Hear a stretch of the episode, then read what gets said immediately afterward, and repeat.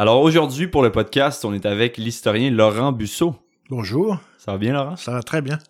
Très content de te voir, euh, Ouais. très content de t'avoir en entrevue. Moi Ça aussi, fait- oui. Ça fait une belle journée de neige euh, Ouais. au soleil. Ça Ouais, fait du bien. C'est vrai, on est, on est très bien. Puis d'ailleurs, c'est la première fois que j'ai euh, quelqu'un qui vient chez nous pour enregistrer. D'habitude, je me déplace. Fait que merci d'être venu. J'ai pas eu besoin Pas de me déplacer ce Ben, matin. moi, ça me fait un retour dans mon propre passé. hein, on en reparlera. Mais Ah. comme j'ai commencé à vivre au Québec par Fredericksburg, ben, en fait, c'était un peu normal. Puis ça me permet de revenir un petit peu sur euh, sur mes pas arrière. Yes. euh, voilà. Yes, ben parlons-en, parlons-en justement. euh, tu viens d'où et qu'est-ce que tu fais dans la vie, euh, Monsieur Busseau? Alors, euh, ah bon, Laurent va rester. Ouais, ou alors restons simple, appelez-moi monseigneur. Mais euh, écoute, mon parcours, ben moi je viens, je suis né à Poitiers, qui est en France. Alors c'est dans le département de la Vienne. Euh, pour situer géographiquement, tu prends Paris, tu prends Bordeaux, euh, la ligne de chemin de fer, et Poitiers est au milieu. C'est au même niveau que La Rochelle. On est à peu près une heure et demie de route euh, de La Rochelle. Euh, c'est ce qu'on appelle le Poitou. Hein. Euh, Enfin, historiquement, beaucoup de gens qui sont arrivés en Nouvelle-France venaient de cette région ouest, C'est vrai? le Poitou. Oui. Ah ouais, ok. oui. Peut-être les Dumontais, moi, mon nom de famille, c'est Dumontais. Qui Ah, sait, peut-être. euh, Tout à fait possible, parce qu'en fait, c'est la région ouest, en fait, qui ont été les premiers immigrants acadiens et, et futurs canadiens, oui, qui se sont installés là. D'ailleurs, dans mon département, enfin, dans ma région, qui c'est un peu comme Brome-Missisquoi, on a un village acadien qu'on appelle la ligne acadienne. Parce que, euh, contrairement aux villages en Europe et en France, qui sont construits autour de l'église en cercle, hein, quand Ouais. on va en France, on voit à peu près que c'est une espèce de cercle plus ou moins euh, euh, autour de l'église qui était le, le point central à Ouais. l'époque médiévale. Eh bien, ces Acadiens qui font partie de la déportation de- du grand dérangement de 1755, eux ont construit comme ici, c'est-à-dire que c'est en ligne, c'est sur le chemin, les maisons suivent le tracé en fait du système seigneurial. Aïe, aïe. Donc, on appelle ça la ligne acadienne. Et il y a d'ailleurs une maison euh, qui est encore patrimoine Canada.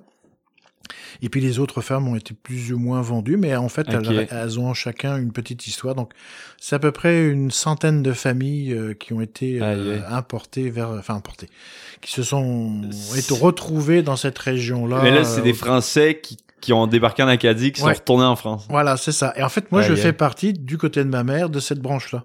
J'ai des racines acadiennes de cette branche-là. C'est ça qui est Aïe, très drôle. aïe. Ouais, ouais. Aïe, aïe. OK. Oui. Euh, c'est quoi le nom de, de, de, de l'endroit d'où tu viens? Alors moi, je viens de Poitiers. Poitiers. Ce village-là, c'est le village d'Archigny, Donc euh, la ligne acadienne. Ouais. Euh, et en fait, comment je suis arrivé au Québec? Ben, Dans les années, euh, en 1990. euh, D'ailleurs, c'était la fameuse chanson de Jean Leloup, hein, en Ah ouais, ben 1990.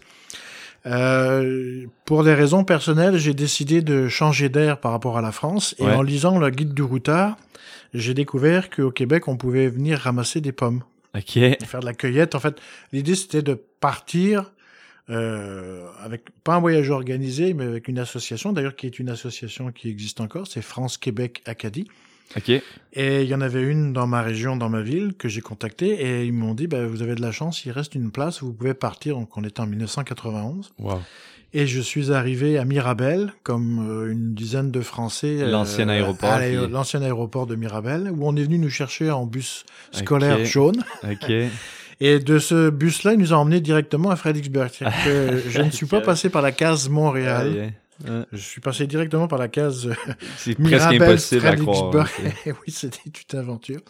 Et euh, je suis arrivé au verger Missisquoi, qui est sur le chemin des Bouleaux, qui Ouais. existe encore actuellement. C'est Yves Marcotte et Francine Gagné qui en étaient propriétaires. Et euh, la petite anecdote, c'est que euh, je suis arrivé là avec six Françaises Ouais. qui euh, ont été débarqués. Alors nous, on savait pas du tout où on arrivait. hein. On, on nous a chopé de l'avion, on nous a Aïe, envoyé directement. C'était l'UPA, l'Union euh, des producteurs agricoles, qui organisait ça avec l'association. Et puis on nous a débarqué dans une ferme en- je vais dire pleine cambrousse, mais c'est pas négatif, c'est que euh, vraiment là, d'ailleurs beaucoup de, des- des- enfin quelques Françaises qui étaient parisiennes pensaient faire un stage à Montréal. Ah ouais, c'est vrai. Cueillir des pommes à Montréal. oui, c'était un rêve. Ah non. Et quand on a débarqué, euh, ça a été un Ah. pas- la- pour elle la déconvenue, pour moi l'aventure. J'avais j'avais pas d'attente, j'étais très content.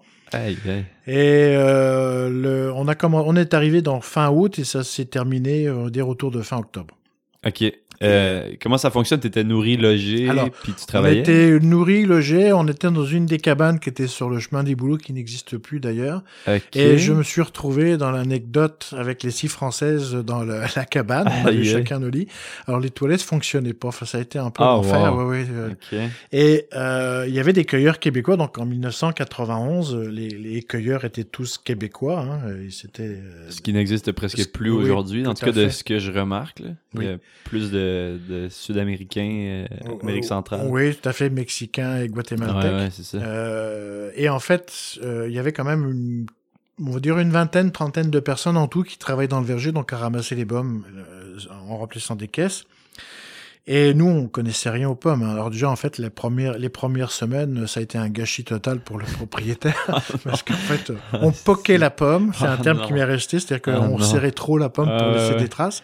Et puis les Parisiennes jetaient les pommes dans les boîtes plutôt que de les déposer, ce qui fait que euh, celle du fond a été On a fait de devenue, la, de la euh, compote puis du jus, peut-être avec vos premières euh, récoltes. Exactement. Euh, D'ailleurs, Yves, je me souviendrai toujours, un jour, il est arrivé, alors, il gardait toujours son calme, mais on sentait quand même qu'il y avait une légère tension. Qui était peut-être un nous peu a- ouais. tabarnak.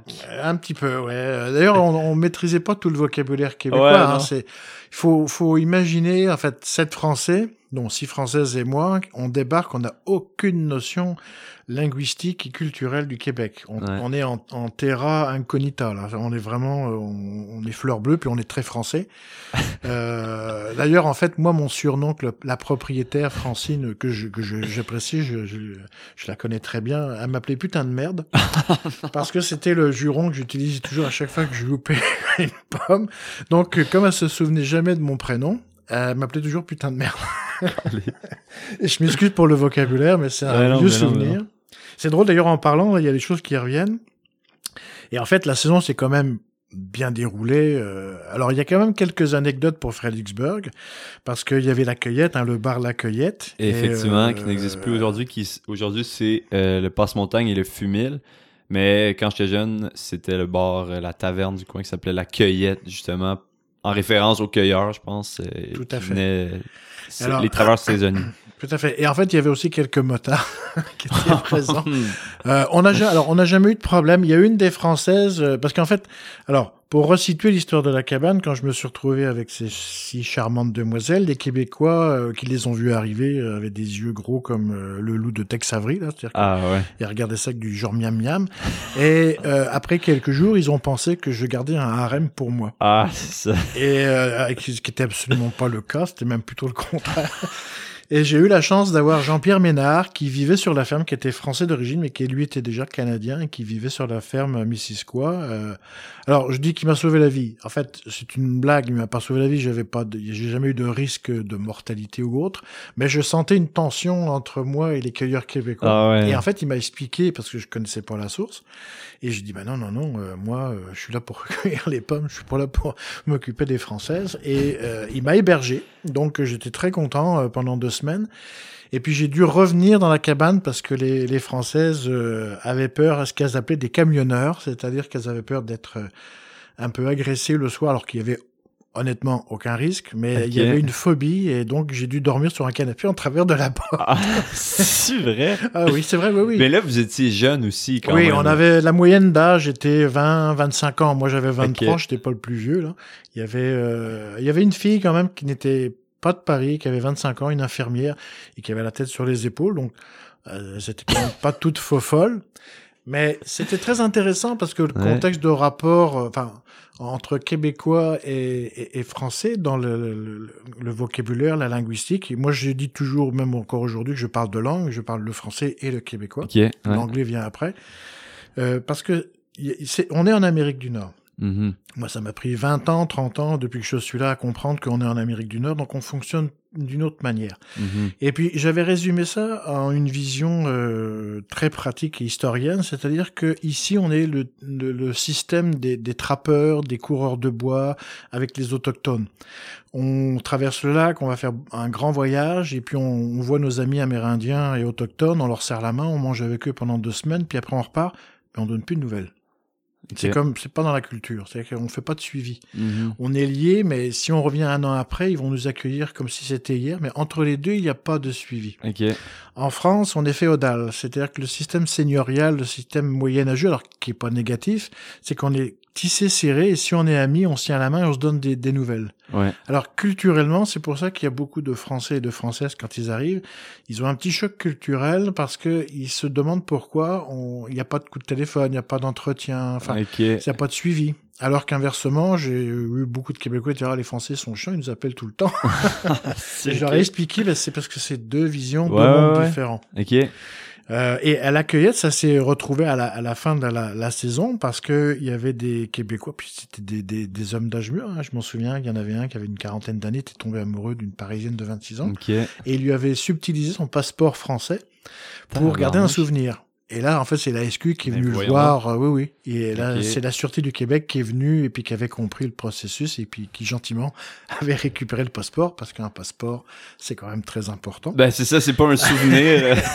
Et c'est là où il y avait une différence culturelle. Ouais, ok. euh, à ce niveau-là. Il n'y avait aucune méchanceté ou, ou quoi que ce soit, mais c'était c'était ça. Et euh, moi, ce que je me souviens aussi, c'est comme nous on n'avait pas de véhicule euh, et que les filles ne voulaient pas monter en stop dans des voitures parce qu'elles avaient peur des entre guillemets camionneurs. Ouais. On ouais. faisait le chemin à pied jusqu'au village, Oui, jusqu'au de- village. du chemin des boulots. et on rentrait le soir, la nuit. Alors heureusement qu'on avait des lampes de poche et c'était assez craignos pour notre sécurité. Ah, Pas parce qu'on pouvait se faire aborder, mais parce qu'on pouvait se faire ramasser Ben avec oui. une voiture. Et le propriétaire. Mais vous alliez faire quoi euh, Bah, vous- on- en fait, on allait faire nos courses. Ok. On revenait avec nos, nos sacs et nos affaires. Et puis, Chez Gosselin. voilà. Et on allait. euh, alors, il y avait, c'est ça, la supérette de chez Gosselin. Enfin, il y avait, la- je, je sais plus du nom. Et puis, il y avait la cueillette aussi. On pouvait prendre un petit verre ou deux, là. Donc, Ouais. euh, on, on revenait. Alors, on revenait pas à quatre pattes, mais des fois, Ok. on est revenu euh, un peu pompette. Ouais. Mais on n'a pas eu de problématique autre que ça. Et puis, moi, j'ai fini la saison au complet. Les filles sont parties à Montréal parce que, étant donné que le ramassage de pommes euh, n'était pas encore très, très euh, professionnel, on va dire, euh, Yves a fait un deal. Il a dit, OK, là, vous arrêtez là maintenant. Et puis, je, je vous signe un, un papier comme quoi la saison est terminée pour vous. Et puis, bon, et puis euh, une, une partie des filles, deux ou trois, euh, qui étaient plus matures, ont dit, oh non, non, on reste, euh, nous, ça nous intéresse. Et puis, ils ont fait leur boulot correctement. Et puis, euh, je dirais, les Parisiennes sont parties à Montréal faire la visite de la ville et repartir en France en hein, parce que c'était ça l'idée, là. Ok. Et, C'est euh, c'est- toute une aventure, euh, cette histoire-là, de se faire débarquer dans un petit village au Québec, on dirait un peu sans... J'ai comme l'impression que t'as été pitché là sans vraiment savoir à quoi t'attendre du tout. C'est exactement là, là où ça a été. Enfin, on nous a pas carrément donné un coup de pied dans les fesses pour nous descendre du bus, euh, mais c'était à peu près ça parce qu'on nous a mis là. Ouais. Puis c'était euh, ciao bye, démerdez-vous. Et puis ça a été une bonne. Pour moi, ça a été une bonne expérience parce Ouais. que j'ai aussi alors euh, le souvenir, c'est qu'on on avait dans les chalets des, des mini télé ou la radio. Et il y avait un personnage que j'ai découvert euh, dans cette période-là qui m'a permis, avec le temps, d'apprendre à comprendre le québécois. C'est François Pérus avec ses capsules. Ok, ben oui, j'adore François Pérus. Oui. Moi, j'ai grandi avec lui aussi. Ok, à la télé ou plus non, la radio? c'était à, la radio. à la radio. C'était à la radio. À la Ouais, télé, ouais, c'était Chantal Lacroix qui présentait la météo et qui était. euh, alors ça, j'ai un souvenir aussi des Québécois qui se mettaient à chaque fois que c'était l'horaire de la météo. Nous, comme, enfin moi comme Français, je comprenais pas trop l'idée, mais on voyait que Chantal Lacroix avait des, des admirateurs et des fans. Ah ouais, Ah, hein?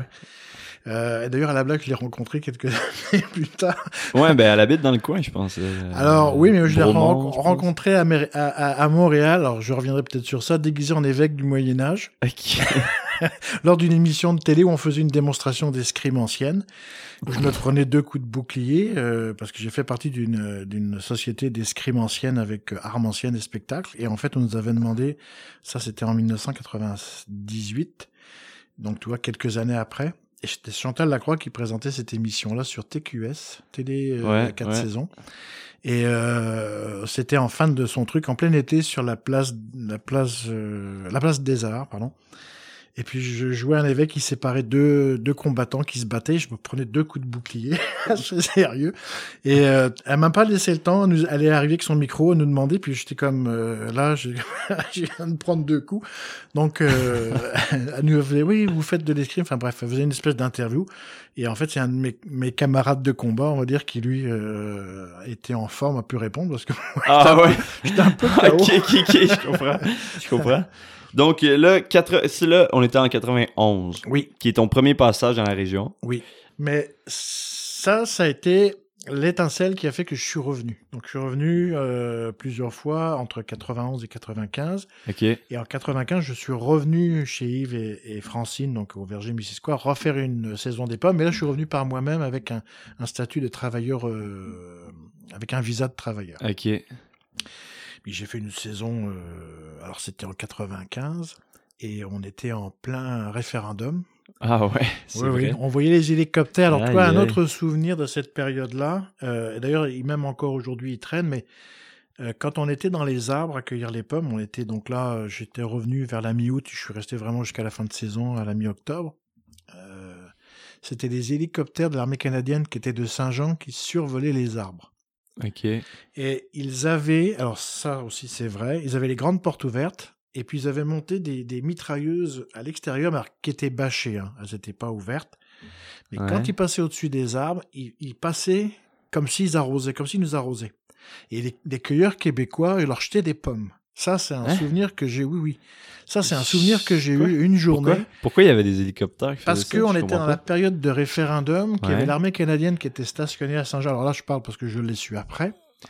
Et euh, comme le référendum au Québec, c'était pour le oui ou non à l'indépendance, euh, le, gouvernement canadien avait envoyé quand même des troupes au cas où il y aurait des problèmes. Un petit peu comme en 70, mais bon, ça s'est pas fait. OK. Et moi, ça, je, je l'ai vu. Ils sont passés au ras des arbres. Ils passaient une première fois. Et puis, ils faisaient des signes euh, très distinctifs, pas gentils. Et ils repassaient une deuxième fois avec cette, cette- cette histoire de, de, de passer un peu la, la mitrailleuse. hein. Et la deuxième fois qu'ils passaient, les cueilleurs québécois qui arrêtaient pas de leur donner des noms d'oiseaux en québécois, là j'ai appris quelques mots en québécois, ils leur jetaient des pommes. Alors évidemment, ça ne touchait rien, mais euh, ça, c'est ça, bon. ouais, ouais, ça, ça, ça, ça Je jouait leur dur. lançais des pommes. Aïe, aïe. Et tu vois, c'est en, oc- en octobre euh, qu'il y a eu le référendum et j'étais à Montréal. C'est ça, toi, t'étais en plein dedans, là. oui. T'étais en plein dans le crunch time. Oui, euh, tout à fait. Ça, je l'ai vécu en direct. Wow. Euh, j'ai vu le bleu monter, puis après le rouge qui a dépassé. Et, puis ah. aïe. Et ça, ça m'a décidé à rester. Ça, ça m'a décidé. je me suis dit, alors, c'est pas le fait que c'est passé, non, oui, parce que je maîtrisais pas tout ça. Puis moi, j'étais comme, à l'époque, pro-Québec, euh, un petit peu à la De Gaulle, vive le Québec libre. Là, c'était un peu le. Ouais. le- on avait ce truc. euh, tous les Français que je croisais à l'époque, là, euh, c'était un peu ça. On était un peu gauliens. Enfin, pas au sens politique, mais on était dans l'esprit. Les le Français prenaient pour le oui, Oui, oui, en général. fait. Ouais, Oui, c'est oui. ça, c'est ça que je, me, je pense. À part aussi. ceux qui sont établis puis qui avaient bon. Mais moi, ce que ceux que je connaissais, qui arrivaient puis qui étaient déjà là depuis des années, c'était c'était ça. Et moi, j'étais un peu dans cette culture-là. Mais c'est ce qui m'a décidé à rester, à reprendre mes cours d'histoire. Alors pas pour le oui ou pour le non, mais euh, je me suis dit au Québec, je vais avoir la chance de réaliser ce que j'ai toujours rêvé, c'est-à-dire euh, de faire de l'histoire. Et là, je me suis inscrit, je suis allé à l'UCAM voir comment ça se passait. Euh, ah, en fait, j'ai oublié un petit détail. Je suis d'abord passé par le musée de civilisation à Québec. Ok. Et là, j'ai rencontré une personne de l'administration. J'avais demandé un rendez-vous pour travailler là-bas parce que j'avais une formation de guide conférencier en France. C'est-à-dire que je vais entre les deux travailler comme guide sur des monuments historiques. Ok. Mais c'était pas reconnu au Québec. Enfin, mes diplômes, enfin, Hmm. mes papiers, c'était pas reconnu. Mais la personne m'avait expliqué, bah, si tu fais un, un diplôme universitaire, là, tu- tu- on peut t'engager. Ok. Donc, elle m'a expliqué le bac. Alors, pour moi, quand elle me parlait de bac, euh, en France, nous, c'est plutôt au niveau Pas collégial, ouais, c'est ça. Donc, euh, après, elle m'a expliqué, bah, baccalauréat, c'est euh, c'est universitaire, c'est trois ans, tout ça. Et donc, moi, je me suis réinscrit en 95 pour revenir en 96 à commencer un bac d'histoire à l'UQAM. À l'UQAM. Et donc, j'ai fait mes 3-4 ans à l'UCAM euh, avec un, mon baccalauréat que j'ai obtenu. Et après, dans la continuité, j'ai fait une maîtrise. Alors là, par contre, j'ai changé d'université à l'Université de Montréal. Ok. Donc, euh, tout ça s'est fait entre 96 et 2003. Ok. Et euh, alors, ma maîtrise. Alors, j'avais, j'avais comment, euh, entre guillemets, perdu un petit peu le, le mythe français sur les autochtones et les Amérindiens. Alors, ce que je veux dire, c'est que, comme tout bon français, euh, l'histoire ici, c'est les trappeurs, coureurs des bois et tout ça. Ouais. Et en fait, j'ai fait ma maîtrise sur l'histoire médiévale, Ok. donc le Moyen Âge. Et je suis, j'ai dû retourner en France dans la période où j'étais en train de faire la rédaction de mon mémoire pour avoir mon statut de résident permanent parce que j'avais le statut d'étudiant étranger pendant huit ans à Montréal. ouais. Donc j'ai vécu à Montréal, j'ai travaillé légalement à Montréal, je travaillais à la COP UCAM de l'université de, de l'UCAM. Et puis en 2003, j'ai eu un choix, euh, il fallait que je revienne euh, en France pour euh, faire mes papiers de résident. Alors moi, je pensais partir 6 à 8 mois. Ça a pris deux ans et demi euh, à Immigration Canada. Ah ouais, ok. Et Mais tu savais que tu voulais venir t'établir ici. Oui, c'est ça. de Moi, façon en permanente. fait, en partant, j'ai commencé mon dossier, j'ai terminé mon diplôme. En fait, ma maîtrise, j'ai fini de la, la rédiger en France et mon diplôme a été accepté euh, en 2003. Donc, j'étais comme déjà en- entre les deux. Mais l'idée, c'était que j'avais ma diplomation ici, que Ouais. je faisais mon dossier ici. Donc, euh, et je suis rentré en France deux ans et demi. Alors, ça a été aussi un choc culturel parce que, euh, là, inversement, j'ai des anecdotes dans l'autre sens. Comme j'avais quand même passé plus de huit ans et même presque dix ans au Québec, j'avais pris des habitudes québécoises, le tu, le vous, euh, Ah la ouais, hiérarchie sociale n'est pas la même. Ouais. Et je suis retourné donc travailler. euh, Ici, on tutoie tout le monde. Ouais, c'est ça. Et puis aussi, c'est- c'est dans l'esprit, c'est que la hiérarchie avec le boss, c'est pas la même qu'en France. Non, non, non, non. Et je l'ai vu tout de suite parce que j'ai retrouvé un boulot comme guide conférencier dans le pays de Montmorillon, qui est autour de Poitiers. Et là, il y a des sites euh, historiques. Et donc, je passe à une entrevue avec d'autres euh, collègues qui sont, qui, ont, qui sont beaucoup plus jeunes. Moi, j'ai déjà 30, euh, 35 ans. Eux, ils ont 20, 25 ans maximum. Et moi, je m'adresse à la directrice. Alors, je ne dis pas tu, mais je m'adresse directement à elle. Je Ouais. lui pose des questions et je discute avec elle. Mhm. Et là, je vois que tout le monde me regarde. et je j'ai tout de suite senti le, le, le, le- le regard français en disant, mais ça se fait pas. Qu'est-ce que tu fais? Et on me l'a dit après. Alors, pas la directrice, c'est ça qui est très drôle. Mais, euh, les, mais c'est mes collègues qui m'ont dit, mais ça se fait pas, enfin, ça fonctionne pas comme ça. Dit, je suis désolé, mais. Quoi, faut que tu passes par un autre intermédiaire que lui va aller ouais, voir ou la faut- directrice. ah, genre, tu, genre, tu lèves la main, Ah tu, ouais. tu, oh, tu, tu attends qu'on t'autorise. Madame la directrice, puis-je Voilà, vous ça. solliciter un instant? C'est tout à fait ça. Et, Wow, ok. euh, et en fait, la saison s'est bien passée. J'ai pas eu, ça n'a pas été négatif. C'est juste qu'ils étaient surpris puis qu'ils m'ont fait un petit peu comme ah non mais ça se fait pas. Je me regarde, moi je suis désolé mais et je disais pas chez nous mais je dis au Québec ça se fait comme ça. Ouais, ouais.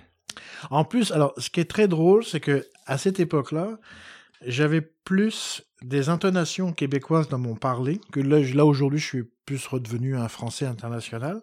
Mais à l'époque, j'avais plus d'expressions, puis j'utilisais des expressions québécoises parce que je les avais vraiment captées. Donc, euh, Mhm. et quand je parlais, des fois, ils me regardaient, genre, mais qu'est-ce que tu dis là Euh, Genre, euh, guichet automatique, euh, ça n'existe pas en France, c'est un distributeur. Ok. Tu sais, Une laveuse, euh, ici, c'est euh, une laveuse. En Ouais. France, c'est une dame qui lave à la main. Ok. Ah oui. Ok. Ah oui, oui, des, des trucs comme ça. Et puis, bah, durant mes deux ans et demi, euh, j'ai, j'ai, comment je pourrais dire, j'ai eu à, à faire une enquête. Alors, ça, c'est un peu plus complexe. C'est que j'ai eu à, malgré mon, ma maîtrise en histoire médiévale, donc au Moyen Âge, j'ai eu à faire une recherche sur un, un crime de guerre de la Seconde Guerre mondiale Mhm. qui est tombé sur moi par hasard euh, dans mon petit village d'origine où j'ai mes parents maternels et, et paternels. Et c'était, j'ai découvert que dans le cimetière du village avaient été fusillées, enterrées des femmes euh, qu'on avait complètement oubliées. Euh, en fait, c'est lié à la Seconde Guerre mondiale en 1944. Pour faire très court, en fait, c'était des auxiliaires militaires de l'armée allemande, donc des secrétaires et des, des, des- des femmes qui travaillaient en téléphonie. Est-ce que ta région de- de- d'origine a été occupée par euh, les Allemands? Oui, tout à fait. En fait, toute la France dès 42 a été occupée par les Allemands. La région de Poitiers euh, a été même un, un- un passage très dur parce qu'en fait, quand les Allemands ont décidé de remonter vers l'Allemagne parce qu'ils perdaient la guerre, Ouais. euh, ils ont fait des exactions, ils ont massacré euh, quand même des villages entiers et euh, ça n'a pas laissé des bons souvenirs. Et dans ce village, il y a eu six civils français fusillés par des soldats allemands. Et la, la représaille a été que quand des, des, des, des Allemands et des Allemandes ont été capturés, on les a amenés dans le cimetière, on les a aussi fusillés. Et en fait, cette histoire, elle a commencé par... un Ok, donc toi, t'étudiais les... C'est les Allemands qu'on avait fusillés Oui. par la suite. Oui. En fait, j'ai cherché... Alors, pour faire très court, puis là, je résume parce que ça fait 20 ans. Mhm. euh, il y avait des Français fusillés par les Allemands. Ouais, Dans ce même village, ensuite, il y a eu des Allemandes fusillées par des Français. c'est ça. Ok. Et puis, avec le temps et la recherche, il y a eu des Français qui ont fusillé des Français. C'est-à-dire qu'il y a eu trois exécutions sur à peu près deux mois. Hein? Ok. Oui. Euh, je rentrerai pas trop dans les détails, mais ce que je, je veux te dire, c'est que parce que c'est une histoire très complexe et je viens de la boucler euh, après 20 ans là cette année. Ok. Euh, c'est que cette histoire-là est venue lors d'un apéritif. Ok. Euh, j'étais vraiment pas, enfin j'étais revenu euh, pour attendre mes papiers canadiens. Ouais. J'ai terminé la rédaction de mon mémoire euh, en, en Moyen Âge, donc Mhm. j'étais absolument pas en Seconde Guerre mondiale. Et puis très honnêtement, ça me faisait un peu euh, ces histoires-là que j'avais toujours entendues plus ou moins pour les Français, parce que c'était Ouais. mon village. J'ai fait bon, moi c'est pas euh, parce que j'habitais à côté de Poitiers. Et là, c'est là où, dans la discussion, euh, quelqu'un du village, un, un des anciens avec mes parents, parle des bonnes femmes enterrées dans le cimetière. Et là, j'ai dit bonne femme enterrée dans le cimetière. Et quand je commence à creuser et à poser plus de questions, là, je vois qu'on ne me répond pas et on me dit ne nous fais pas chier avec cette histoire. C'est des vieilles histoires. Ça s'arrête là. Ok. Sauf que moi, je venais du Québec. J'avais un cursus d'histoire Ouais. et je me suis dit non, ça, c'est pas possible. Alors, j'ai commencé à gratter, à interroger d'autres gens et en fait, au fur et à mesure, depuis euh, ces... pendant 17 ans, j'ai réussi à recomposer cette histoire, donc à savoir euh, ce qui s'était passé, à découvrir que finalement, bah oui, c'est effectivement, c'était des femmes allemandes capturées, qui avaient l'uniforme allemand, qui avaient été fusillées. Et au tournant de 2012-2013, donc là, j'ai, en fait, pour euh, ne pas perdre les auditeurs, euh, je suis revenu au Québec en deux- fin 2005 Ok. avec euh, mon statut de résident. Ouais. Et de 2005 jusqu'à aujourd'hui, j'ai continué l'enquête à distance. Alors j'ai été aidé par beaucoup de gens en France aussi, hein, je n'ai pas fait ça tout seul, avec des journalistes, notamment des gens qui travaillaient avec euh, Libération ou qui, ont travaillent aujourd'hui à Sud-Ouest, à Bordeaux. Et euh, on a retrouvé, j'ai retrouvé grâce à un monsieur en Alsace qui s'appelle euh, Philippe Coignot, qui m'a beaucoup aidé, on a retrouvé les familles de ces femmes-là qui n'avaient aucune idée de l'histoire. Et euh, la petite... C'est-à-dire qu'il avait juste été porté disparu puis il avait jamais su. Ah ouais. Voilà, porté disparu depuis 1944. Et un jour, ils ont vu débarquer un Canadien puis un Français qui venait leur, leur raconter un peu, puis qui venait un peu à l'information. Et, euh, et là, j'ai vécu une expérience de ma vie euh, à Darmstadt en Allemagne que je n'oublierai jamais. Parce qu'en fait, j'avais repéré un groupe de cinq femmes qui avaient été capturées par euh, des militaires et qui avaient été faites prisonnières. Et, et en fait, les femmes qui étaient fusillées dans- le cimetière au nombre de trois faisaient partie de ce groupe de cinq. Pour faire court, c'est à peu près ça. Mais moi, le groupe de cinq, j'avais réussi à retrouver les noms, et grâce aux noms, on avait re- retrouvé par les annuaires téléphoniques les familles en Allemagne. Et dans une de ces familles-là, à la veille d'aller les rencontrer, euh, avec Philippe, euh, qui était en Alsace, on apprend que la fille d'une de ces dames veut nous recevoir, et elle veut nous parler de sa maman. Et elle nous dit, elle veut vous parler aussi. Et là, on se dit, euh, on n'est pas dans les trucs d'esprit à faire tourner des tables, parce que pour moi, elle était comme disparue, euh, morte euh, en France. Et en fait, non. Elle était historiquement passée à travers les mailles du filet, elle était encore vivante, et elle était chez Ah. sa fille à 90 ans. Wow. Et j'ai rencontré cette dame qui faisait partie de ce groupe de cinq que je cherchais déjà depuis 10 ans. Et ça a été une expérience parce que euh, j'ai eu la chienne de ma vie en montant les escaliers pour la rencontrer, parce que je me suis demandé qu'est-ce que je foutais là. Ouais. Et puis quand je l'ai vue avec son sourire et puis qu'on a parlé, alors on avait un traducteur parce que je ne parle pas allemand, euh, donc euh, on, on a eu une discussion. Elle avait pas beaucoup de souvenirs, mais il y avait certains souvenirs qui sont remontés. Mais on a pu échanger euh, en fait des informations, puis j'ai surtout pu la rencontrer. Elle s'appelait Irène. Elle est décédée en 2014, mais ça c'était en 2012. Et ça, c'était le le déclic de ma vie en me disant euh, si je fais un travail d'historien, c'est à cause, c'est pour ça. Wow. Voilà. T'es Et t'es allé au bout de l'histoire, là, tu sais. Oui. tout à fait. Et tu vois, aujourd'hui, un livre est sorti en France là cette année, là, il y a quelques semaines. Ok. Enfin, euh, j'avais pas prévu d'écrire l'histoire, mais finalement, euh, pour X raisons, avec la Covid, euh, je me suis mis dans mes archives, Ok. j'avais plusieurs boîtes et j'ai tout sorti. Wow. Et puis là, le livre est sorti en France, il devrait peut-être arriver au Québec au mois de mars, hein, euh, sur ces histoires d'auxiliaires. Wow. Et puis aussi d'autres cas que j'ai retrouvés, parce qu'il n'y avait pas que elle. Ouais. La plupart des gens aussi après que j'ai rencontrés, euh, comme d'anciens résistants français euh, qui m'ont bien accueilli, qui m'ont raconté ce qu'on leur avait jamais demandé en fait. Et c'est là où le, je vais dire, le passeport québécois, le passeport canadien a beaucoup aidé.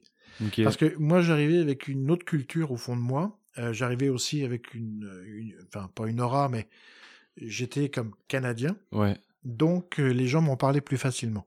Ok. Ouais, ouais, ouais. Euh, et j'ai pu obtenir beaucoup d'informations sur d'autres cas.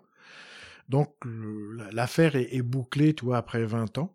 Et je suis très content d'avoir fait ça depuis le Québec. Alors je suis allé en Allemagne, je suis allé en Angleterre, j'ai quand même voyagé. Mais ce que je veux dire, c'est que, et comme me le disait un historien local, euh, jamais eux auraient pu faire ça parce qu'ils sont trop sur Mhm. place. Ouais, ouais. Quand t'as le nez, quand t'as le nez trop proche de- des, des choses, des fois, c'est dur d'avoir du recul. Puis moi, en 2005, je suis revenu euh, au Québec. Euh, et puis euh, là, j'avais pas encore un statut de, de, de- enfin d'historien comme je l'ai aujourd'hui, c'est-à-dire que j'ai travaillé dans des librairies. Et puis j'étais à Montréal et j'ai décidé de faire un cursus en journalisme. Et puis c'est là où j'ai rencontré euh, ma, ma conjointe euh, qui elle travaillait euh, à Bromont mais qui habitait à Montréal. Ok. Et on a, on a décidé de venir s'installer. Donc, on est arrivé s'installer en 2007, euh, ici dans la région à Donham. Ici à Danam. Et c'est c'est là où Historiens sans frontières est né, parce que justement, c'est à Fredericksburg, en 2007-2008, euh, quand je suis retourné sur le site euh, des Fenians Red, donc Ouais. sur Acres Hill, que j'avais découvert durant la saison des pommes. Alors, euh, ce petit détail aussi, c'est que quand je faisais la saison des pommes en 91 et en 95, euh, Acres Hill est juste en face du chemin Ben des, oui. des bouleaux. Ouais, ouais, c'est ça. Donc je faisais des marches et j'ai voyé un monument avec un canon. J'ai fait ouh. Et quand je demandais aux gens, j'ai eu plein d'histoires. Les cow-boys, des Indiens, des Allemands, les- des Anglais, euh, des, des loyalistes. J'arrivais pas trop à savoir.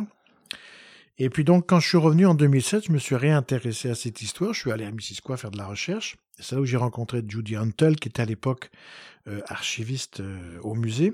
Et je lui avais dit à la blague, mais pourquoi vous n'avez pas un panneau euh, sur le site Mhm. pour expliquer aux gens, touristes? Parce qu'il y avait, c'est ça, il y avait un. qui a toujours un- le même monument. Un monument comme en pierre, mais il n'y avait pas rien qui expliquait qu'est-ce qui s'était réellement passé. Oui, tout à fait. Et puis là, elle me retourne à la blague, mais pourquoi vous le faites pas? Parce que j'avais quand même un cursus d'histoire, Ben elle oui. savait très bien. Et puis, je me suis pris au jeu, donc j'ai commencé à écrire, et puis on a monté le dossier. Alors là aussi, une anecdote, c'est que le site était répertorié à Parc Canada comme un cimetière, alors que ce n'est pas du tout un cimetière. Ouais. Et avec Judy Huntel, on a été rencontrer le directeur régional de Parc Canada à Chambly. Ok.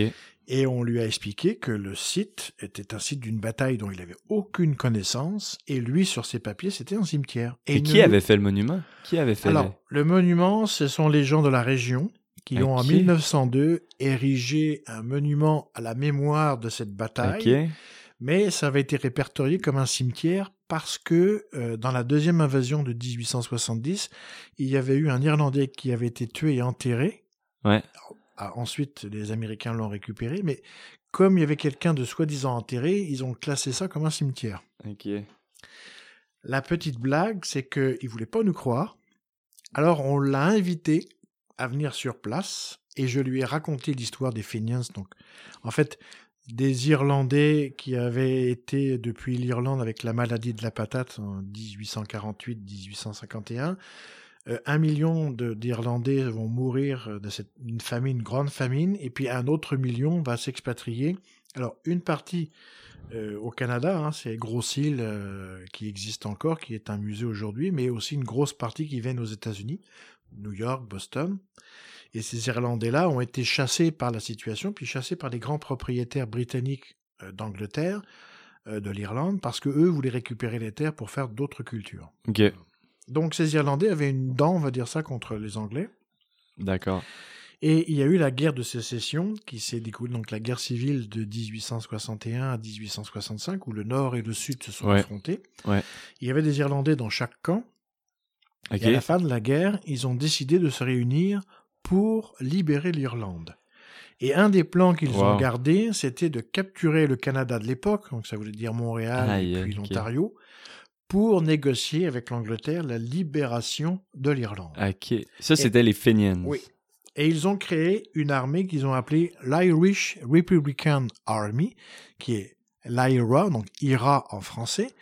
Euh, L'IRA est une chose pour les anciens dans les années 1970, c'était le groupe terroriste qui a fait beaucoup sauter de bombes en Angleterre.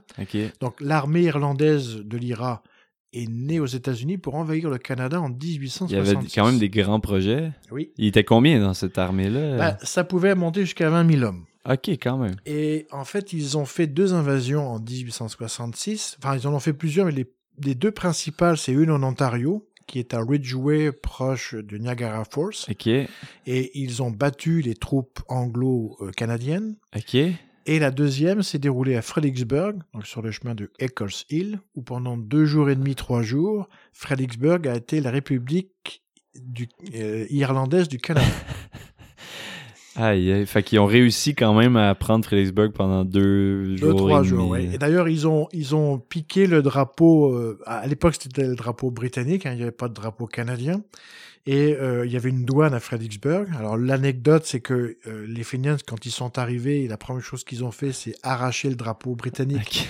Et, et c'est le témoignage du douanier de Fredericksburg qui en parle. Wow. Et ce drapeau a été euh, montré, traîné euh, à New York. Alors, après l'invasion, ils l'ont exposé à New York en défilé dans les rues de New York. Donc, Aïe, aïe. le drapeau britannique de Fredericksburg a été défilé à New York. Wow. Et cette invasion, alors, qui n'a pas fonctionné parce qu'ils sont repartis, il y a quand même eu euh, des échanges de coups de feu. Et puis, ce que les gens ne savent pas, c'est que on a eu droit à une charge de la cavalerie euh, canadienne qui a euh, chassé les Irlandais Fenians de Eccles Hill parce qu'il y avait un régiment qui s'appelait les Royal Guide qui était uniquement composé de gens de Montréal. Euh, D'ailleurs, ils faisaient tous partie du club de chasse à cour qui existe encore.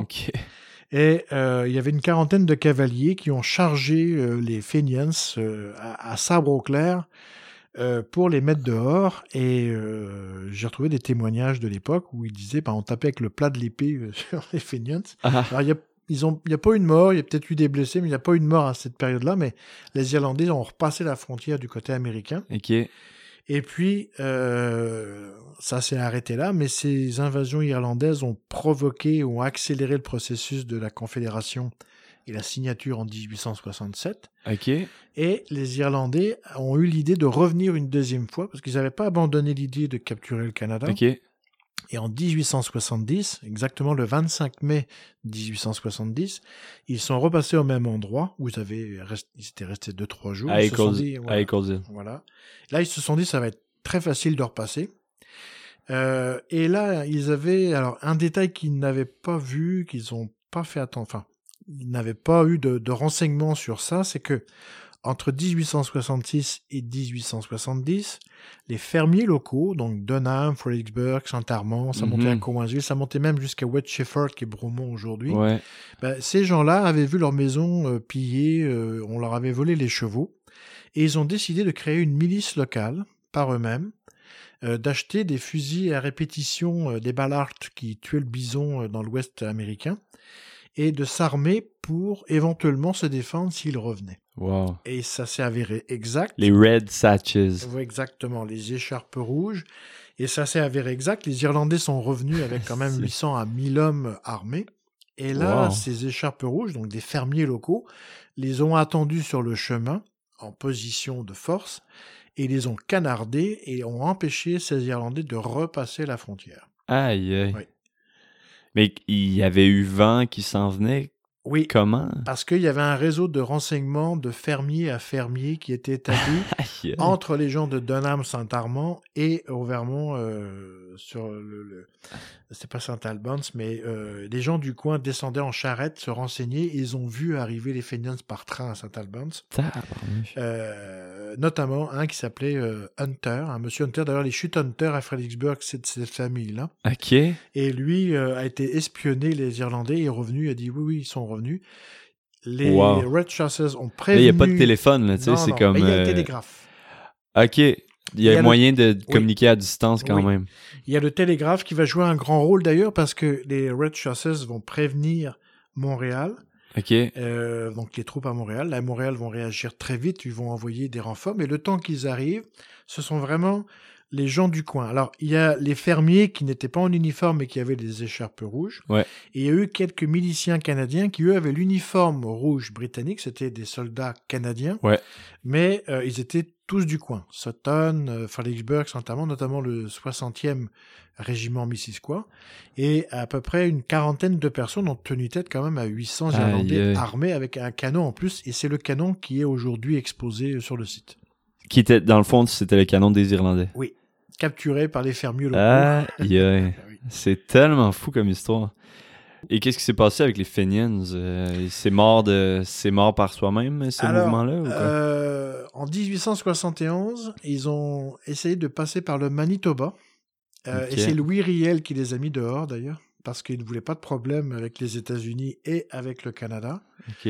Euh, c'est vers les années 1880 que le mouvement Fenians en tant que tel est mort, mais il y a eu un autre mouvement euh, qui s'est créé. Et ils sont revenus, ils sont, ils sont, ils ont, re- il y a eu une renaissance de leurs cendres dans les années euh, 1910, ce qui a conduit d'ailleurs euh, à la, la révolte de 1916 où l'Irlande a mis dehors euh, les Anglais, c'est-à-dire qu'il y a eu la, révol- la révolution irlandaise en 1916 et euh, le- les- des, des, enfin, des Fenians, des groupes Fenians euh, sont réapparus à ce moment-là et ont, ont combattu pour libérer l'Irlande, mais en Irlande, Wow. parce que le mouvement existait également en Irlande. Donc le mouvement Fenians euh, a, existé jusqu'au XXe siècle. D'ailleurs, euh, euh, dans une conférence que je ne donnais pas, mais qu'un universitaire donnait sur les mouvements irlandais des années 1990, et sur des peints sur des murs de Belfast, j'ai eu la, la surprise sur une image de voir le symbole des Fenians qui était le phénix avec le drapeau irlandais d'aujourd'hui- Eh. de l'époque. Et euh, c'était vraiment le symbole Fenians Wow. des années 90, donc 1990. Wow. Là, je l'ai dit à l'universitaire qui était Ah oui, c'est vrai. Wow.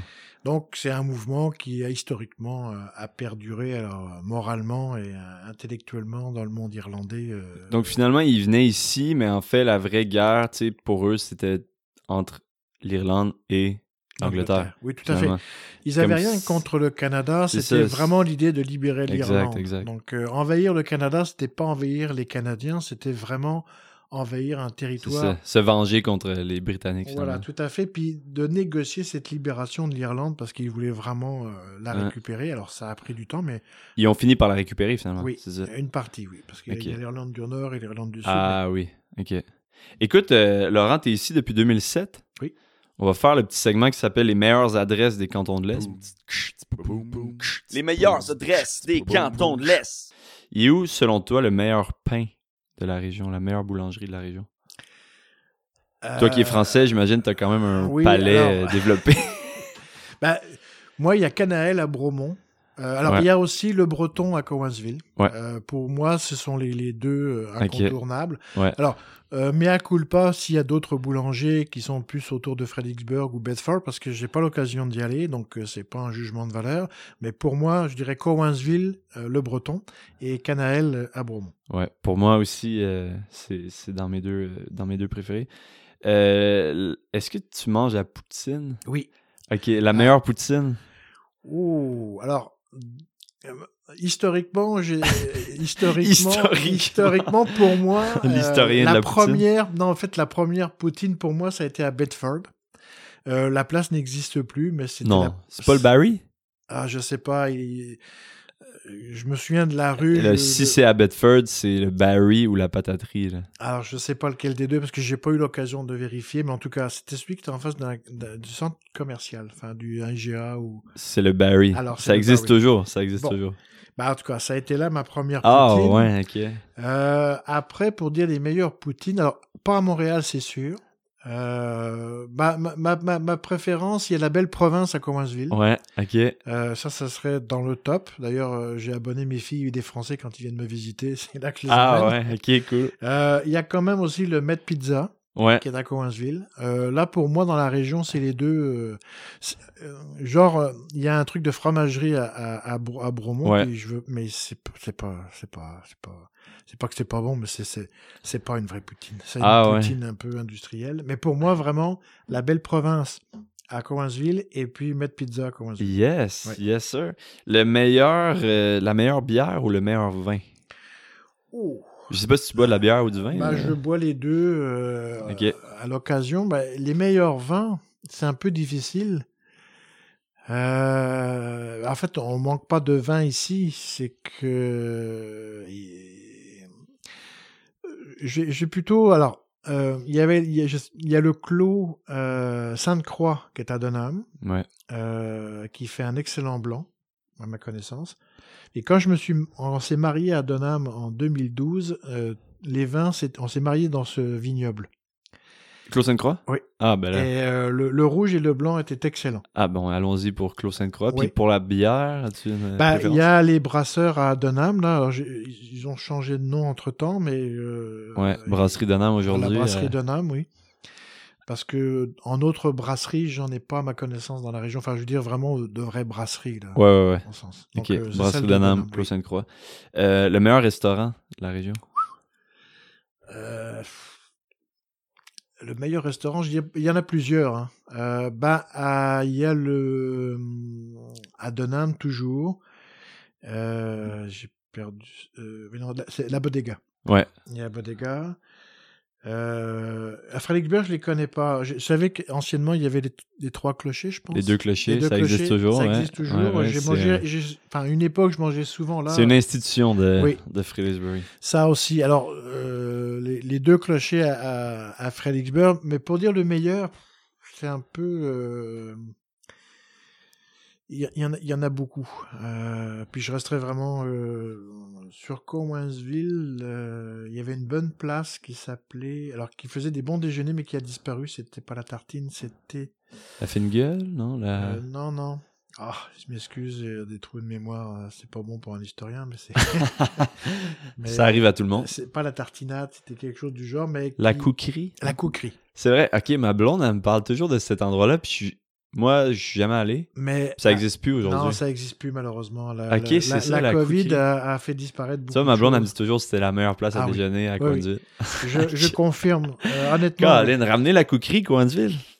Oui, ça, la couquerie, c'était une excellente place. Là, c'était vraiment. Euh, ok. Truc maison, c'était vraiment très bon. Alors, je veux pas dire que les autres ne sont pas bons, hein, c'est pas ça. Ben non. Mais là, on était aussi encore, je vais dire ça entre guillemets, dans le, le bon vieux Québec. C'était, on mangeait vraiment à l'origine comme moi, je- comme les délicatessen qui malheureusement disparaissent à vue d'œil à Montréal. Ouais, ouais, Il y avait des places comme ça où c'était pas cher, de bonne qualité, euh, c'était très convivial. euh, et on est rentré dans une nouvelle ère aussi, un petit peu bobo là. Ouais. Euh, Surtout dans la région. oui, bah, la région s'est transformée. Il y a, il y a une colonisation, enfin, pas au sens En- négatif. embourgeoisement, Euh, Oui, oui, il y si on un veut. côté bobo qui s'est développé, alors Ouais. qui est venu de Bromont, qui a touché Cowansville. Ouais. On le voit avec les constructions. Sutton. qui Sutton aussi. Quoique Sutton a gardé son petit cachet un petit peu de à part. Il faut savoir que euh, historiquement, Sutton, dans les années 1970, euh, il y a un côté baba cool qui s'était développé grâce aux Américains qui fuyaient la guerre du Vietnam. C'est quoi côté baba cool? bah, si en fait, c'était un peu peace and love, les gens de la Ok. écolo, Ah la ouais, nature, ok. oui. Il y a toujours ça aujourd'hui. Oui, oui, ça a gardé cette culture-là Wow. et c'est venu de ces, de ces gens-là, de ces jeunes-là dans les années 70 qui Aïe, fuyaient aïe. la guerre du Vietnam. Puis c'était la période euh, Oui, oui. cheveux longs, je fume. Rock'n'roll. Wow, wow. Euh, très cool. Bon, mais c'est le, le segment euh, est, est terminé. Euh, Est-ce que tu es ici depuis 15 ans dans la région? Qu'est-ce que tu aimes de cette région-ci? Qu'est-ce qui t'a fait revenir ici? Est-ce que c'est ta copine? euh? Non, euh, non, parce qu'elle vient de la BTB, donc euh, c'est c'est pas régional. Ah ouais. D'ailleurs, j'apprécie aussi beaucoup la BTB. C'est- Alors là, pour le coup, on, on rentre dans un autre monde là-bas, mais pour la région, euh, ben, il y a encore une paix, une paix sociale ici. Alors, il y a beaucoup d'histoires. euh, parce que bon, on a parlé des fainéants, tout ça, mais il y a énormément Mhm, d'histoires euh, dans mhm. la région. C'est un, c'est un lieu qui est aussi qui est une frontière sans une frontière. Alors je vais m'expliquer, c'est que on a euh, ici cumulé les, les cultures autochtones, Missisquoi, euh, Magog, Memphrey Magog, Les Yamaska. C'est des cultures Abenaki, les, les termes sont restés. Euh, culture américaine, alors par les loyalistes, mais aussi pardon, par les colons américains qui sont arrivés et qui ont établi ici une culture vraiment de type américaine de nos voisins. Avec une culture mélangée mixte britannique de type irlandais, écossais, parce qu'il y a eu cette, euh, ce, Ouais. ce mélange, et puis aussi canadien-français, parce que dès 1880, euh, les Canadiens français, alors dans le canton de l'Est et à Brome-Missisquoi, c'était euh, au niveau démographique très important, et c'est ce qui a donné un peu cette mixité. Mhm. Euh, puis d'ailleurs, dans les loyalistes, il y a une culture hollandaise. Parce que euh, on oublie souvent que New York était New Amsterdam Ouais. et que c'est pour ça qu'il y a des Westover, des noms qui finissent un petit peu à la germanique, parce que ce ne sont pas Ah. originellement des Américains anglais, c'est des Américains hollandais. D'ailleurs, Fredericksburg, si je ne m'abuse, a été bâti par un Hollandais. Ah, hollandais, allemand, germanique, oui. Abrahams, Fredix, c'est vraiment germanique, oui. Ok, Donc, ok. Il y a cette culture aussi euh, très euh, New Amsterdam euh, qui subsiste on- dans les maisons, hein, on le voit aussi dans les dans l'architecture. Euh, il y a une mixité très importante et c'est ce qui a fait aussi qu'il y a une belle une bonne entente. Parce qu'entre culture francophone et culture anglophone, il n'y a pas de il y a pas de conflit. Mhm. Il y a peut-être eu des petits accros. Puis toi, je viens de cliquer sur un souvenir, mais quand je suis arrivé en 1991, la population ici, c'était à peu près 60% anglophone, 40% francophone. Ouais. Euh, Dunham, Fredericksburg, je me souviens que, alors, on parle, les gens parlaient français, mais c'était majoritairement anglophone. ouais. Et Cowansville était anglophone. Euh, même que je me souviens d'un magasin, je sais plus lequel, qui a disparu, que j'étais rentré, euh, et le monsieur parlait pas français. Alors, pas qu'il voulait pas parler français, c'est parce que c'était pas dans sa culture. Ouais. Et euh, moi, je me suis retrouvé que je pouvais rien acheter parce que je parlais pas anglais. Merde. Et aujourd'hui, ça a complètement changé, ça. Aujourd'hui, c'est l'inverse. En 30 Ouais. ans, on a vu, euh, Mhm. euh, même, tu vois, euh, le village, alors je cherche, c'est pas Bromont, c'est Brome, Brom? oui. Euh, Lac Brome, pardon, Brome, excuse-moi, ouais. excuse-moi. Lac Brome, qui était majoritairement anglophone il y a encore quelques années, aujourd'hui, même les institutions anglophones, comme le musée, recherchent des francophones parce qu'ils n'ont plus. Les, les personnes anglophones vieillissent, beaucoup Exact. sont partis, alors certains reviennent, mais c'est pas la grande majorité. Euh, et puis, il y a cette, alors colonisation au bon sens du terme, hein, c'est immigration touristique euh, qui arrive de la rive sud de Montréal. Euh, il y a beaucoup d'Européens comme moi qui sont arrivés. Il y a Mhm. beaucoup de gens aussi de, de, de Montréalais euh, québécois qui arrivent. Donc euh, ça transforme la région, puis actuellement ça se transforme très très vite. Effectivement, t'as raison. Puis c'est c'est fou parce que ces, ang- ces anglophones-là vivent un peu ce que les, les Québécois francophones ont vécu et vivent encore avec, mettons, le Canada et les États-Unis. C'est-à-dire que c'est devenu une minorité anglophone dans une mer de francophones. Fait que des fois, il faut pas oublier non plus euh, que c'était une région historiquement anglophone. Tout à T'sais, fait. Avant tout, ben, t'sais, avant tout, c'est les Abénaquis, Oui, soyons oui, honnêtes, mais fait. ensuite, c'était les anglophones et par la suite, en dernier, si on veut, euh, C'est francophone. ouais, c'est ça. Oui, tout à fait. Puis la culture anglophone, alors, euh, surtout Brome-Missisquoi, on a vraiment une culture américaine. C'est-à-dire que c'est pas britannique comme d'autres régions. ouais, Euh, on, on est relié à, cette, euh, à ces colons américains qui ont installé les premiers villages, puis les loyalistes inclus, hein, parce qu'on dit loyaliste proche. euh, Le terme loyaliste définissait les gens qui restaient fidèles à la couronne d'Angleterre lors de la Révolution américaine, mais ils Ouais. étaient américains. Le- Les premiers, villes, les premiers moulins, comme Fredericksburg par exemple, qui ont été installés, c'était de type euh, américain. C'est ce qu'on retrouve au Vermont, en Nouvelle-Angleterre. Donc c'est une culture qui s'est installée sur une frontière. Et puis, ce qui est très, ce qu'il faut retenir, c'est que quand ces premiers colons euh, anglophones américains sont installés ici, c'était la conquête de l'Ouest. Euh, on est ici dans une région de, de marécage avec des reliefs montagneux. Euh, les, les, les Abénakis appelaient Yamaska, mais Yamaska c'est Mamaska qui veut dire crapaud dans leur langue. Alors, crapaud au sens marécage. Ah, ouais, Oui. Et euh, d'ailleurs, je, à la blague, je donne le cours d'histoire des cantons de l'Est avec l'UTA de, de, Sherbrooke, donc l'université de Sherbrooke, euh, et là je suis à Magog, et je faisais voir aux gens euh, un film de 1940 qui s'appelait The Northwest Passage, qui est un film sur les raids euh, anglais sur les villages de Benaki. Partant du lac Champlain, ils ont remonté euh, du, du sud au nord. Et il y a eu une reconstitution qui a été faite pour le film dans des marais qu'on ne retrouvait plus ici. Euh, Hollywood, en 1939, la MGM avait envoyé des techniciens des pour repérer euh, géographiquement la région et pour faire le film. Et en fait, ici, toute la région avait changé. Évidemment, euh, les marécages avaient disparu. Donc, ils ont reproduit ça dans un parc dans l'Idaho, qui était un parc, une réserve fédérale. Mais dans le film, on voit ces- ces soldats britanniques qui traversent des marais, qui marchent dans les marécages. C'était exactement ça, Ah, la géographie ouais. de la région. Et euh, cette géographie, bah, c'était une géographie qui, avec ses colons américains, puis après les, les colons français, se sont asséchés, ont été euh, rendus en terres euh, dire, agricoles. C'est aussi pour ça qu'il y a beaucoup d'élevage, parce que c'est des terres très difficiles, il y a beaucoup de pierres. hein. Sur les reliefs de Sutton, c'est surtout de l'élevage. Mhm. Euh, donc, euh, tout ça mis bout à bout, bah, ça a donné la région euh, qu'on connaît de Brome-Missisquoi. Toute une richesse culturelle finalement. Oui, tout à fait. Puis un, un mélange. Oui, et les, les moulins à scie, les moulins à eau, les moulins à farine et les moulins électriques sont apparus pr- principalement dans la région ici avant 1910, parce que c'était aussi cette euh, culture.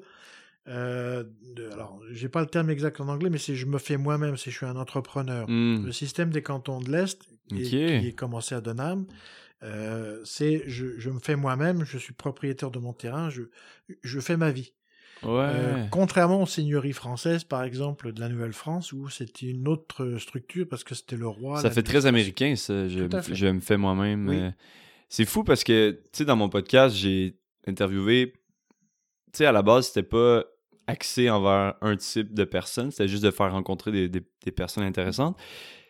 Mais beaucoup d'entrepreneurs, finalement, que j'ai que j'ai interviewé, puis je me dis, est-ce qu'il y a beaucoup d'entrepreneurs dans la région? Oui. Il y a beaucoup de travailleurs autonomes, j'ai l'impression, dans la Oui, région. oui. euh, fait que ça c'est comme si ça s'était préservé un peu cette idée-là de, de se faire soi-même un peu à l'américaine. Oui, tout à fait. Et tu vois, euh, c'est tout à fait ça. C'est- la- notre région est dans cette culture. Alors aujourd'hui, on trouve ça un peu partout au Québec, mais jusque dans les années 50, euh, beaucoup de gens entrepreneurs. euh, ici, les gens, enfin les- anciennes générations, ils faisaient un peu tout. Les garagistes, tout ça, ils, ils Mhm. faisaient plusieurs boulots. Euh, ils vivaient correctement, c'est-à-dire que c'était pas des grandes richesses, Non. mais c'était des gens qui s'autosuffisaient Mhm. et qui n'avaient pas besoin d'avoir des subventions de ci ou des trucs de ça, Ouais. euh, qui étaient justement. euh, alors, je- j'arrive pas à le dire, c'est self-made man. Self-made man. Voilà, c'est ça. Man. et cette culture-là, bah, en Veux-tu me le redire, s'il te plaît? self-made man. Yes. Ah, que je l'ai eu. My French accent euh, est là. Et, et- et- et c'est ça aussi qui est apprécié dans, cette, euh, dans notre région. Et c'est aussi pour ça que j'aime bien vivre ici, parce que même moi, euh, comme je suis historien consultant, je ne suis pas rattaché, je suis pas un univers. Alors, je suis universitaire par mes diplômes, mais moi, je suis historien sans frontières. C'est ça. T'es un C'est- self-made historian. Exactement. Et euh, enfin, pour ça, de ce côté-là, pour le moment, je réussis. C'est parce que je vais aussi, euh, j'ai créé cette, alors c'est pas une entreprise, mais j'ai créé ce concept-là il y a déjà euh, plus de dix ans. Euh, de, de travailler euh, en free, en free comme on dit en bon français, en freeman, euh, et de- d'offrir mes services par contrat. Et Mhm. aujourd'hui, bah, en fait, soit des sociétés d'histoire, soit en fait des organismes. Euh, j'ai eu des, des commandes de gens privés aussi. J'ai eu aussi la, le- le- la Sûreté du Québec.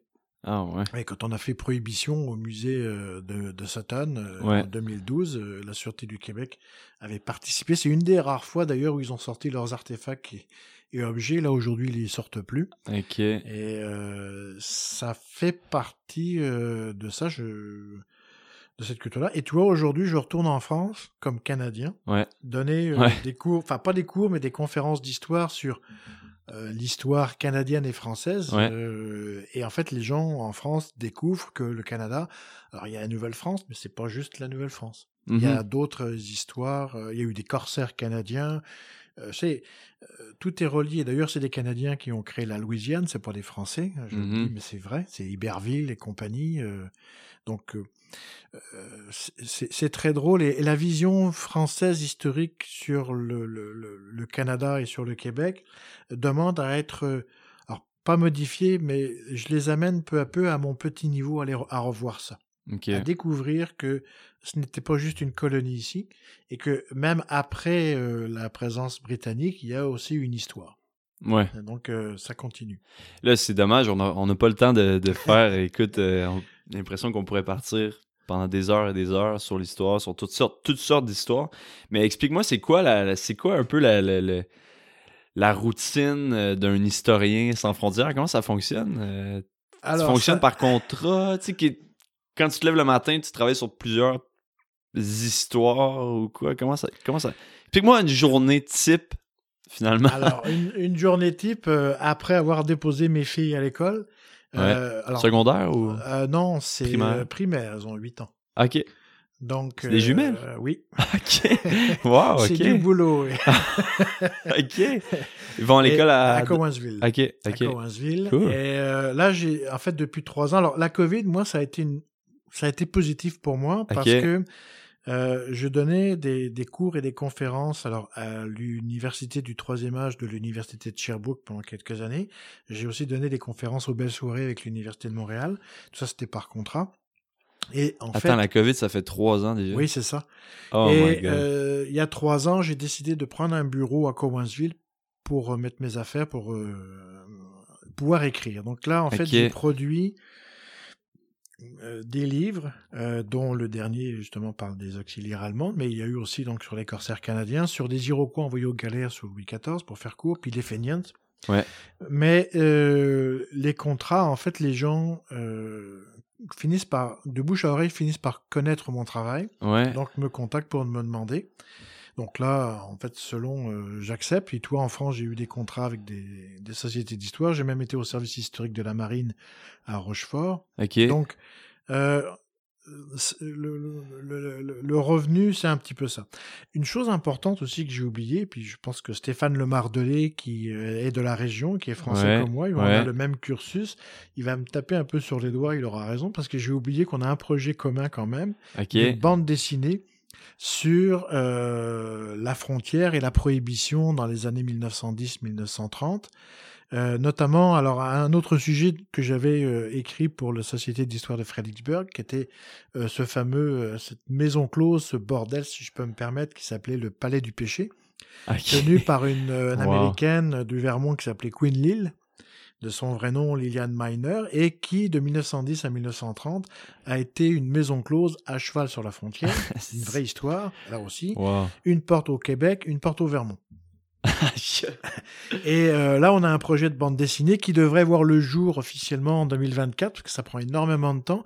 Et là, Stéphane a beaucoup de travail, parce que là, on a fini le scénario, mais il y a la partie dessin à Ouais, faire, c'est ce qui est la plus longue, mais c'est en cours. Ok. Wow. Et euh, ça aussi, c'est des histoires Wow. fabuleuses dans la région, parce que la prohibition ici a été... euh, Étant donné qu'on est sur la frontière, j'imagine. euh, Puis la- la- la- le trafic d'alcool, ça va aussi avec un type de vie. Enfin, il y avait euh, beaucoup de, de gens dans la région qui en vivaient. D'ailleurs, à, à Fredericksburg, il y avait quelques garagistes qui réparaient les voitures trouées de balles Ah par les ouais. frontaliers américains ou qui passaient eux-mêmes de l'alcool euh, dans les aïe. essieux. Oui, oui.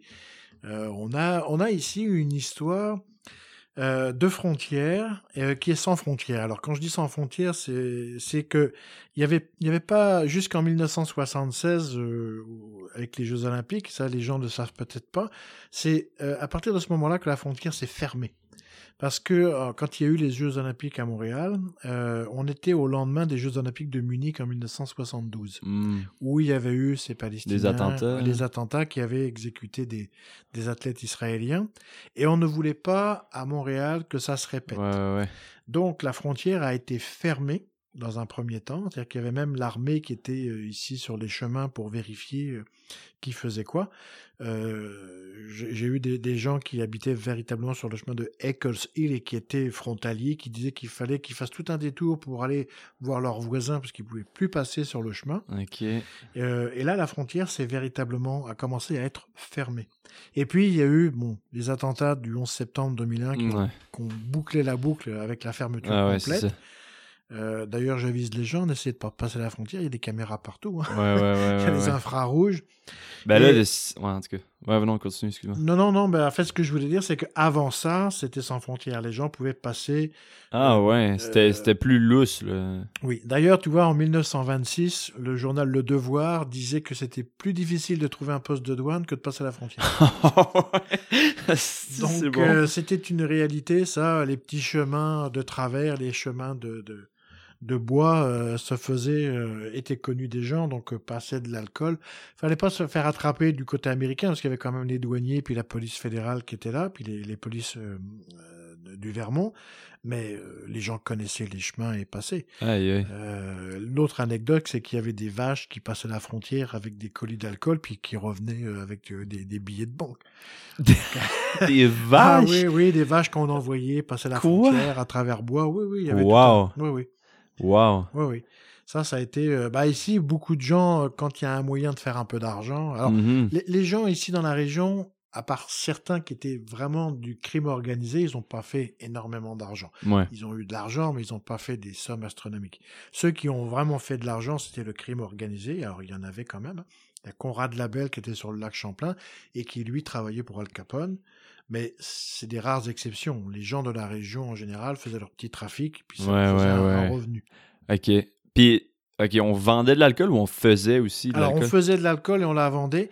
Euh, je sais que sur le Mont Pinacle, il y a encore, jusque dans les années début 2000, il y avait des gens qui faisaient de l'alcool blanc, très discrètement. Alors, ce n'est plus le cas aujourd'hui, mais je, il y avait des gens qui faisaient Wow. encore euh, leur alcool maison. Wow.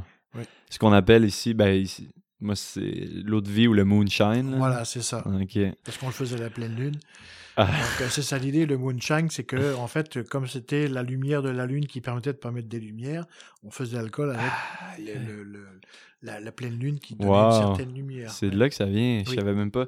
Euh, ça t'est venu, ça t'est venu d'où? Parce que une chose que j'ai oublié de te demander, c'est pourquoi t'as fait tes études au Québec en histoire? Pourquoi après ton, ton, ton, ton passage euh, à l'école en France, t'as pas voulu aller en histoire? Alors, c'est une, alors euh, ça, tu vois, c'est une, très bonne question et je vais euh, apporter une réponse. euh, en fait, aujourd'hui, je me sens, avec l'histoire du, du livre allemand qui est sorti, je me sens plus libéré.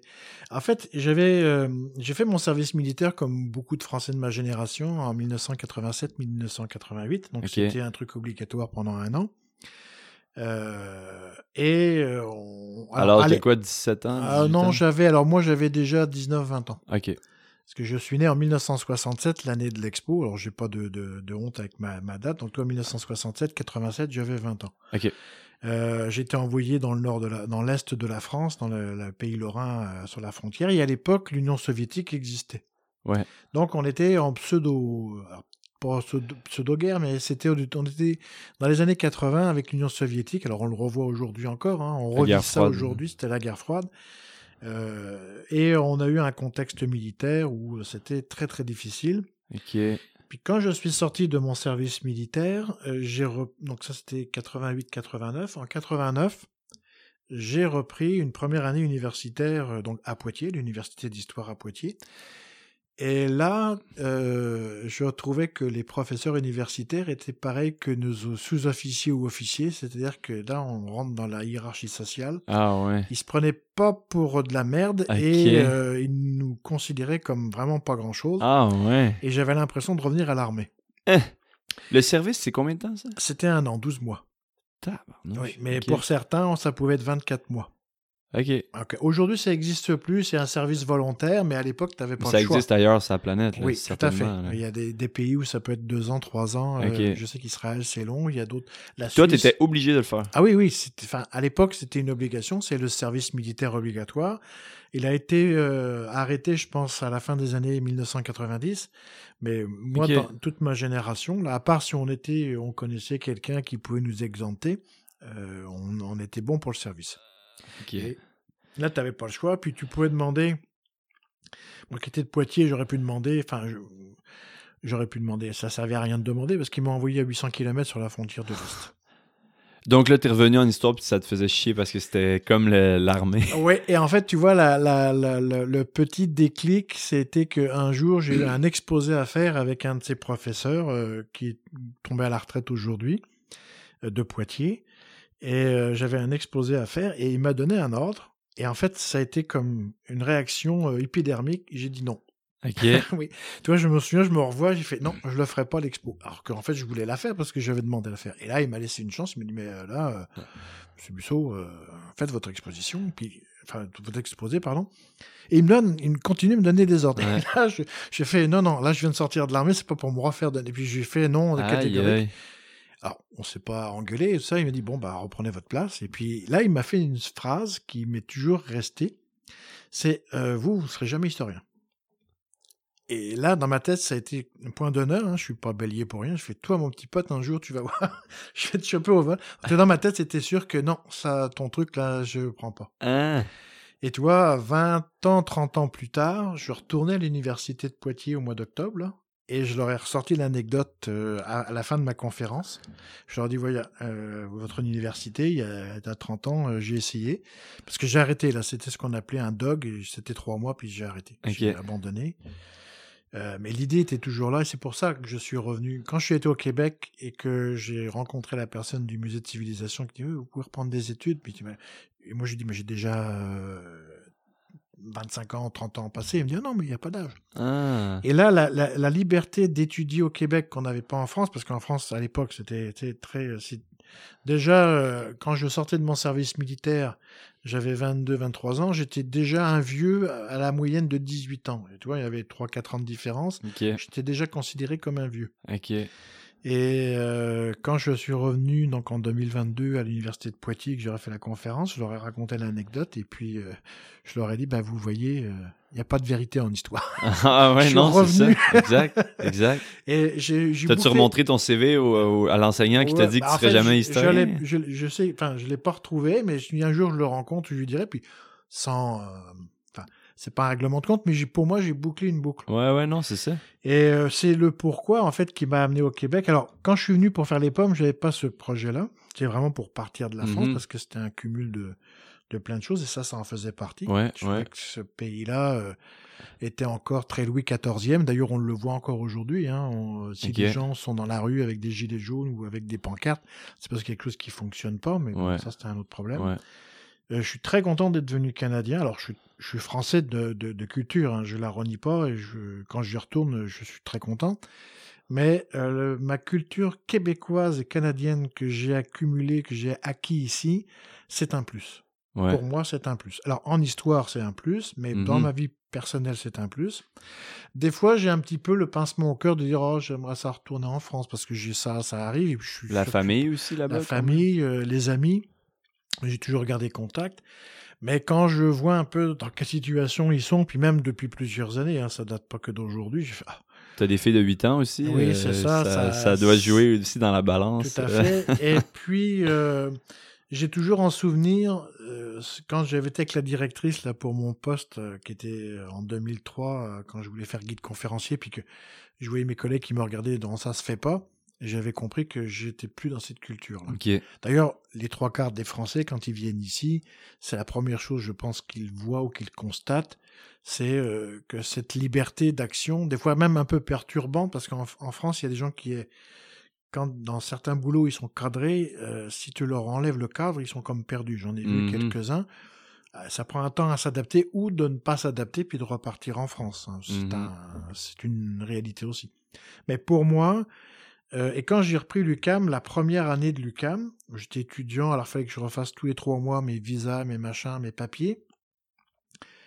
Mais pour moi, ça a été une liberté totale. D'ailleurs, je regardais l'histoire sur un autre angle.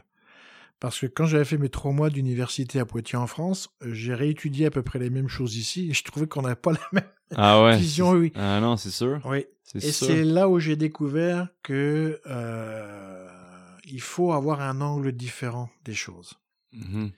Et, euh, et c'est ce que j'ai développé pour mon travail. C'est actuellement c'est ce que j'essaye de faire, même par rapport à l'histoire locale. Tu vois, les Fenians, il y avait beaucoup de gens qui connaissaient l'histoire parce que son grand-père et arrière-grand-père avaient raconté, mais ils n'avaient pas eu la vision d'ensemble et même internationale euh, Non, ça. des enjeux.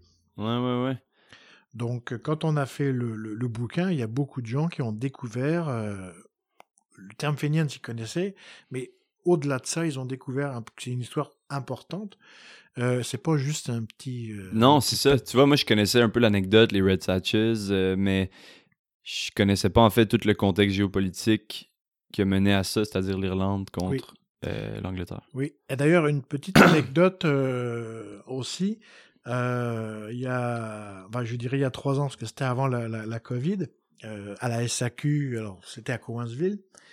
Et puis, euh, on- le livre était fait depuis 2016, et je vois une bouteille australienne avec euh, une, euh, une image sur la bouteille. Alors, je vais te la faire voir, mais bon, les auditeurs ne pourront pas la voir, mais pourront éventuellement On va la décrire. Et en fait, cette bouteille qui est australienne, c'est un vin australien qui s'appelle, euh, alors je le dis en français, c'est 19 Crime, donc 19 Crime. Ah, ouais, et ouais, il y a une bouteille de rouge avec des Ah, personnages qui sortent de, des bagnards, des prisonniers. Et sur une des bouteilles, j'ai la surprise de trouver John Orwelly, alors John Boyle Orwelly, qui était un Fenians, alors qu'il y a une histoire euh, assez euh, rocambolesque aussi, et on l'a mis dans le, dans le livre. Quand j'ai trouvé l'histoire, je trouvais ça fabuleux. C'est que cet Irlandais, alors qu'il était en Irlande, euh, parce que les Fenians en 1866 étaient aussi en Irlande, euh, et lui s'est fait arrêter par la police britannique et ils l'ont envoyé au pénitencier en Australie. Parce que ça, les Anglais étaient très forts pour ça. Tous leurs prisonniers politiques et prisonniers, ils les emmenaient au bagne en Australie. Un peu comme Ah. Cayenne pour la France. Ouais. Et euh, ce gars-là se retrouve euh, sur une des bouteilles. Et comme je connaissais la photo et le visage, j'ai fait, voyons, c'est quoi? Et euh, personne à, à SAQ connaissait l'histoire. Et en fait, cette histoire, c'est que ce monsieur, donc John Boyle O'Reilly, euh, s'est échappé du bagne australien et par bateau a arrivé à revenir à Boston. Et en 1870, bah, il s'est retrouvé à Fredericksburg dans l'invasion, la deuxième invasion. Aïe, aïe. Et comme il était journaliste dans le Boston Pilot, il a raconté ce qu'il a vécu du côté irlandais. Aïe, aïe. Et ce monsieur, qui était un intellectuel et qui était même un poète irlandais, eh bien, euh, U2, le groupe U2, a chanté une de ses chansons, une de ses textes. Hein? Oui. Wow. Et donc, on a un, un Irlandais euh, qui fui la, la- la prison australienne, qui s'est retrouvé euh, à Fredericksburg en 1870 et qui a été correspondant de guerre pour les Fenians et qui a raconté. Et on a re- remis dans le bouquin, euh, en fait, son compte-rendu. Et ce qui est très intéressant, c'est que son histoire d'évasion d'Australie, eh bien, Jules Verne s'en est servi dans un roman euh, qui s'appelle Les Frères Kipps. Et il a repris l'histoire et il l'a mis dans son roman. Au Québec, euh, ouais, un bon terme québécois, tout est dans tout. Tout est dans. L'histoire, c'est ça, hein? Oui. c'est vraiment ça. euh, ouais. On, on a l'impression de, de- de vivre des choses pour la première fois, puis on finalement, euh, l'histoire est pleine de, de- d'anecdotes euh, qui nous rappellent. Oui, tout à fait. C'est ça, en fait, c'est comme les poupées russes. C'est quand on Mhm. ouvre une, il y en a une Mhm. autre. Quand Ouais, on ouvre... Et en fait, c'est infini parce que l'histoire. Alors, moi, euh, très humblement, ce que je sais, c'est que dans tout ce que j'ai écrit sur les sujets, euh, c'est pas des sujets que j'ai découverts à 100%. Il y a toujours quelqu'un avant moi qui a écrit sur le sujet. Ah ouais. Et je reviens toujours à ce sarcophage égyptien, mais c'est un peu ça. Moi, je me place comme archéologue de l'histoire, c'est-à-dire qu'il y a quelqu'un qui a commencé à gratter, et puis pour X raison, il est passé à côté. Ouais, Et puis moi, je regarde ça, je fais ah, bah, si je gratte de ce côté-là, qu'est-ce que je vais trouver? Ouais, ouais, ouais. Et puis je trouve des trucs qui sont en complément de ce qui a déjà été fait. Hein. Puis peut-être un jour, quelqu'un va trouver des trucs en complément de ce que toi t'as fait. Oui, tout à fait. Et je laisse toujours la porte ouverte justement euh, à dire que ce que je fais moi, c'est une étape. Il y a Mhm. toujours il y aura toujours autre chose à aller chercher, tu sais, des nouvelles archives qui apparaissent, une autre vision des choses. euh, donc, c'est ça où l'histoire est infinie, euh, l'histoire ne s'arrête pas. Euh, beaucoup de gens me disent, ah, c'est une roue qui tourne sur elle-même. En fait, c'est une roue voilée. C'est-à-dire que la roue, elle avance, mais elle est voilée, donc elle va toujours sur un côté ou sur l'autre côté. Ok. Elle va jamais droit. ouais, L'histoire, ouais. c'est jamais droit. Ah non, c'est ça. Écoute, Laurent, c'est l'heure de la question qui déchire. Oups, Oui. le micro. T'es prêt? La question qui déchire. Toi qui as une meilleure compréhension de l'histoire que la majorité, qu'est-ce qui, selon toi, va définir l'époque dans laquelle on vit aujourd'hui? Alors, on est dans une période de, de transition et de changement, de passage. Euh, en fait, on est euh, véritablement dans une transformation de civilisation, Ah ouais. euh, à petite échelle et à grande échelle, parce que on est pas encore sur du long terme, sur 10, 30, 40 ans, mais on voit déjà les changements. Euh, le meilleur exemple, on s'en parlait euh, hors micro tout à l'heure, euh, moi quand je suis arrivé en 91 au Québec, les Québécois qui étaient des cueilleurs ici allaient au Guatemala et au Mexique sur les plages pour Ouais. passer du bon temps. Ouais. Aujourd'hui, ceux qui les ont remplacés, ce sont les Mexicains et les Guatémaltèques qui viennent travailler ici à Ouais. leur place. Alors, je dis pas à leur place en prenant leur place. Il y a un changement de population qui s'est fait. Mhm. Euh, il n'y a pas longtemps, j'étais à Cowansville et euh, c'est vraiment par hasard, j'étais rentré dans la superbe église de Cowansville, euh, Sainte-Thérèse, et c'était un dimanche. Et là, il y avait un prêtre africain qui donnait la messe aux retraités québécois, parce que beaucoup de gens qui étaient ce dimanche-là, à peu près une dizaine de personnes, étaient des retraités, et il faisait euh, le discours classique. Et là, je me disais, mais jusque dans les années 60, c'était euh, les missionnaires et, et curés euh, canadiens et, et européens, enfin canadiens français qui allaient en Afrique euh, pour évangéliser entre guillemets. Et là aujourd'hui, ce sont les Africains qui font la même chose, alors qui reviennent, qui, qui sont les prêtres et à l'oratoire Saint-Joseph aussi. euh, je, on m'a dit que c'était un, un prêtre d'origine africaine. Ok. Alors, je, je trouve ça très, euh, alors je veux pas dire très drôle au sens amusant, c'est très particulier. Oui, oui, oui. Et on voit aussi une transition civilisatrice, c'est-à-dire que euh, avant la Covid, il y a eu euh, la mise en place d'une exode urbaine vers le rural. Mhm. Et la Covid qu'on a connue a accéléré le processus, Ah ouais. on le voit dans la région. Dans la région, c'est. J'ai vu les chiffres récemment. Je crois de 2016 à 2021, la population de la région a augmenté de comme 15%, ce qui est quand même énorme. Puis je veux dire, il n'y a pas eu d'immigration dans ces années-là, vraiment. Non. Ben oui, non, oui, il y en a eu, mais en tout cas, j'ai l'impression que la majorité de cette euh, tranche-là, c'est des Montréalais ou des, des urbains qui sont venus s'établir ici, tu sais. Oui, c'est une trans Depuis 2020, Oui, là. tout à fait. Bah, on est dans une période de transmigration où les gens euh, recherchent entre guillemets une meilleure vie. euh, alors sur le plan économique, mais surtout sur le plan personnel. Euh, c'est là où il y a depuis une dizaine Mm. d'années, alors je dirais au Québec, mais c'est un petit peu vrai aussi, euh, je l'ai vu en France, euh, il y a eu aussi une nouvelle génération qui fait, alors c'est un retour à la terre dans le sens de manger, d'être d'être bien, de manger des bons produits, de, de- de- de- bah, en fait beaucoup de d'agriculteurs euh, autour de Fredericksburg, euh, Dunham, sont des, des jeunes générations Ouais. qui font de la culture bio, Ouais. euh, qui l'ont développée. Alors ça aussi, hein, c'est le côté américain. Hein, ils ont par eux-mêmes développé des, des entreprises, euh, des, une idée qu'ils ont, ils vont aller jusqu'au bout. Ça fait partie de cette culture-là aussi. Ouais, ouais, ouais, ouais. Et cette transition euh, urbaine, là où on voit, alors depuis Bromont, Cowansville, Dunham, Fredericksburg, là il y a une évolution euh, urbaine. Euh, les petits villages ne sont plus les petits villages. On est dans une urbanisation rurale. Mhm. Alors évidemment, il y a les pour et les contre, il y a les bons et les moins bons Ouais. aspects, mais on est dans cette transition-là. Et puis aussi, d'un point de vue plus général, euh, il y a une énorme migration. Alors on le voit avec le fameux, la fameuse frontière de Roxham Ouais. euh, une montée de population du sud qui vont vers le nord. Euh, le changement climatique aussi va amener des changements et des transformations profondes. Mhm. Alors là, on, nous, on a une chance, euh, je dirais, pour les 20, 50, 60 ans, euh, on, on le vit, mais euh, sur quelques dizaines d'années. Disons que sur plusieurs dizaines d'années dans les années futures, nos enfants et petits-enfants vont voir cette transformation.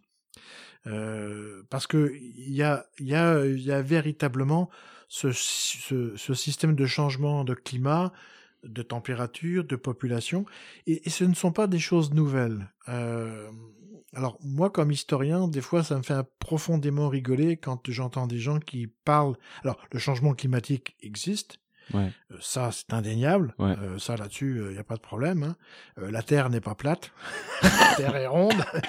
Oh non, elle est plate. Non, c'est pas vrai, c'est pas vrai. euh, Elle est plate pour ceux qui le pensent. Non, Mais vrai, euh, juste un, un petit rappel, dans l'époque euh, de la Rome antique, il y a eu ces mêmes changements de climat, de même de changements de civilisation. Euh, le changement de climat venait que des volcans en Islande pendant dix ans ont noirci le ciel. Aujourd'hui, les archéologues et les paléontologues, tout ça, savent que Euh, le ciel européen s'est complètement caché. Le soleil, le- tout ne germait pas. C'était comme une brume constante due aux nuages du volcan.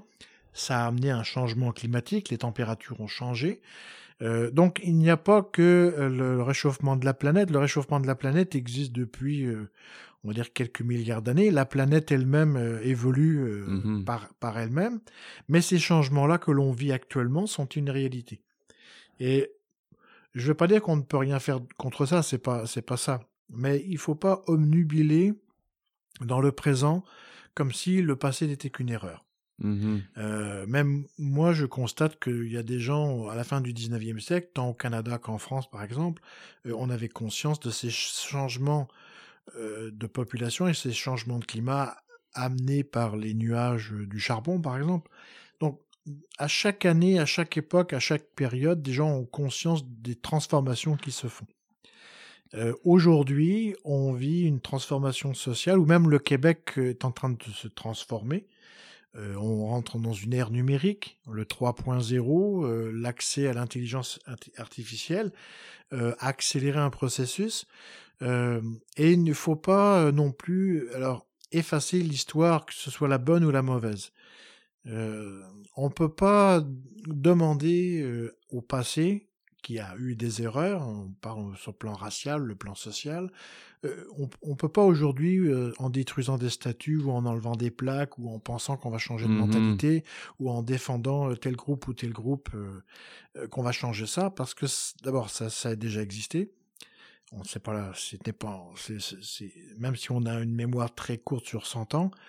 Euh, et puis aussi, c'est que il faut pas créer des situations conflictuelles entre civilisations et entre sociétés.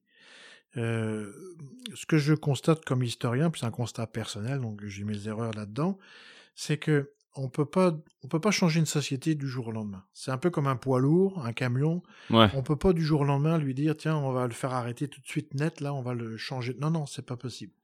C'est comme un paquebot, ça, euh, ça, ouais, ouais. prend, euh, ça prend une déviation. Sur le Mettons, là, justement, le faire euh, réduire les, les- Parce que là, on parle beaucoup de, de changement climatique puis de, le degré qu'on devrait atteindre. Faut pas que ça augmente de 2,5 degrés, faut que ça augmente de juste 1 degré. Mais c'est comme.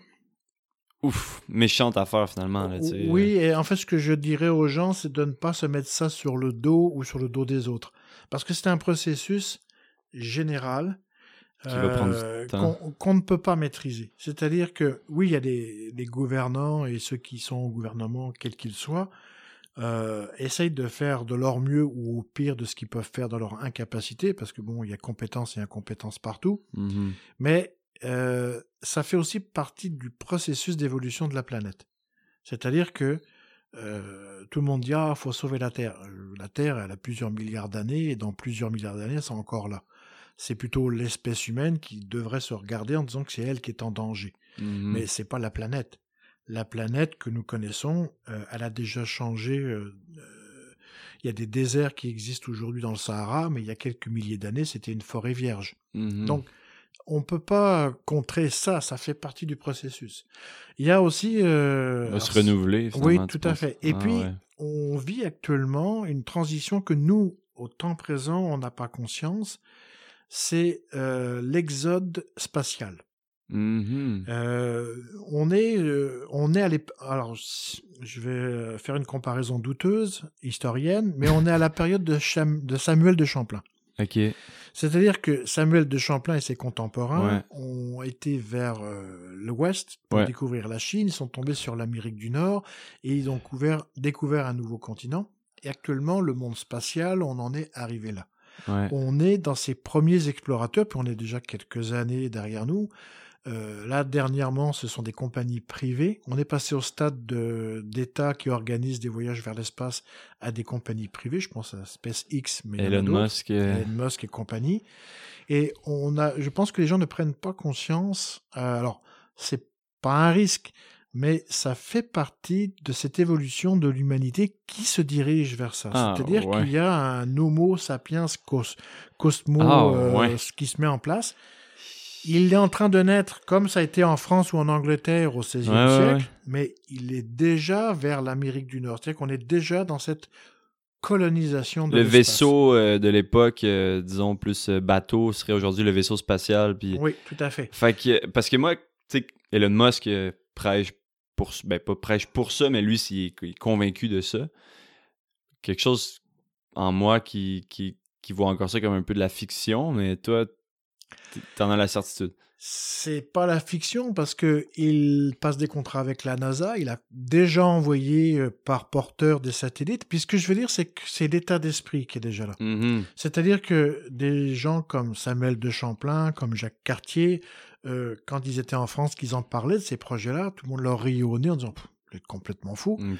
Quand ils sont arrivés ici, puis qu'ils ont découvert ce qu'ils ont découvert, même ne sachant pas trop où ils étaient, mais qu'ils ont découvert quelque chose, ben, ça a ouvert la porte à l'exploration Ouais. vers l'Amérique du Nord ouais, ouais. l'Amérique du Sud. Quand Christophe Colomb est parti, lui il pensait arriver en Chine, ce qu'il appelait Cathay. Quand il est arrivé sur les premières îles des Bermudes, euh, il est tombé sur quelque chose qu'il n'avait pas prévu. En même temps, il savait qu'il allait chercher quelque chose, c'est dans l'idée.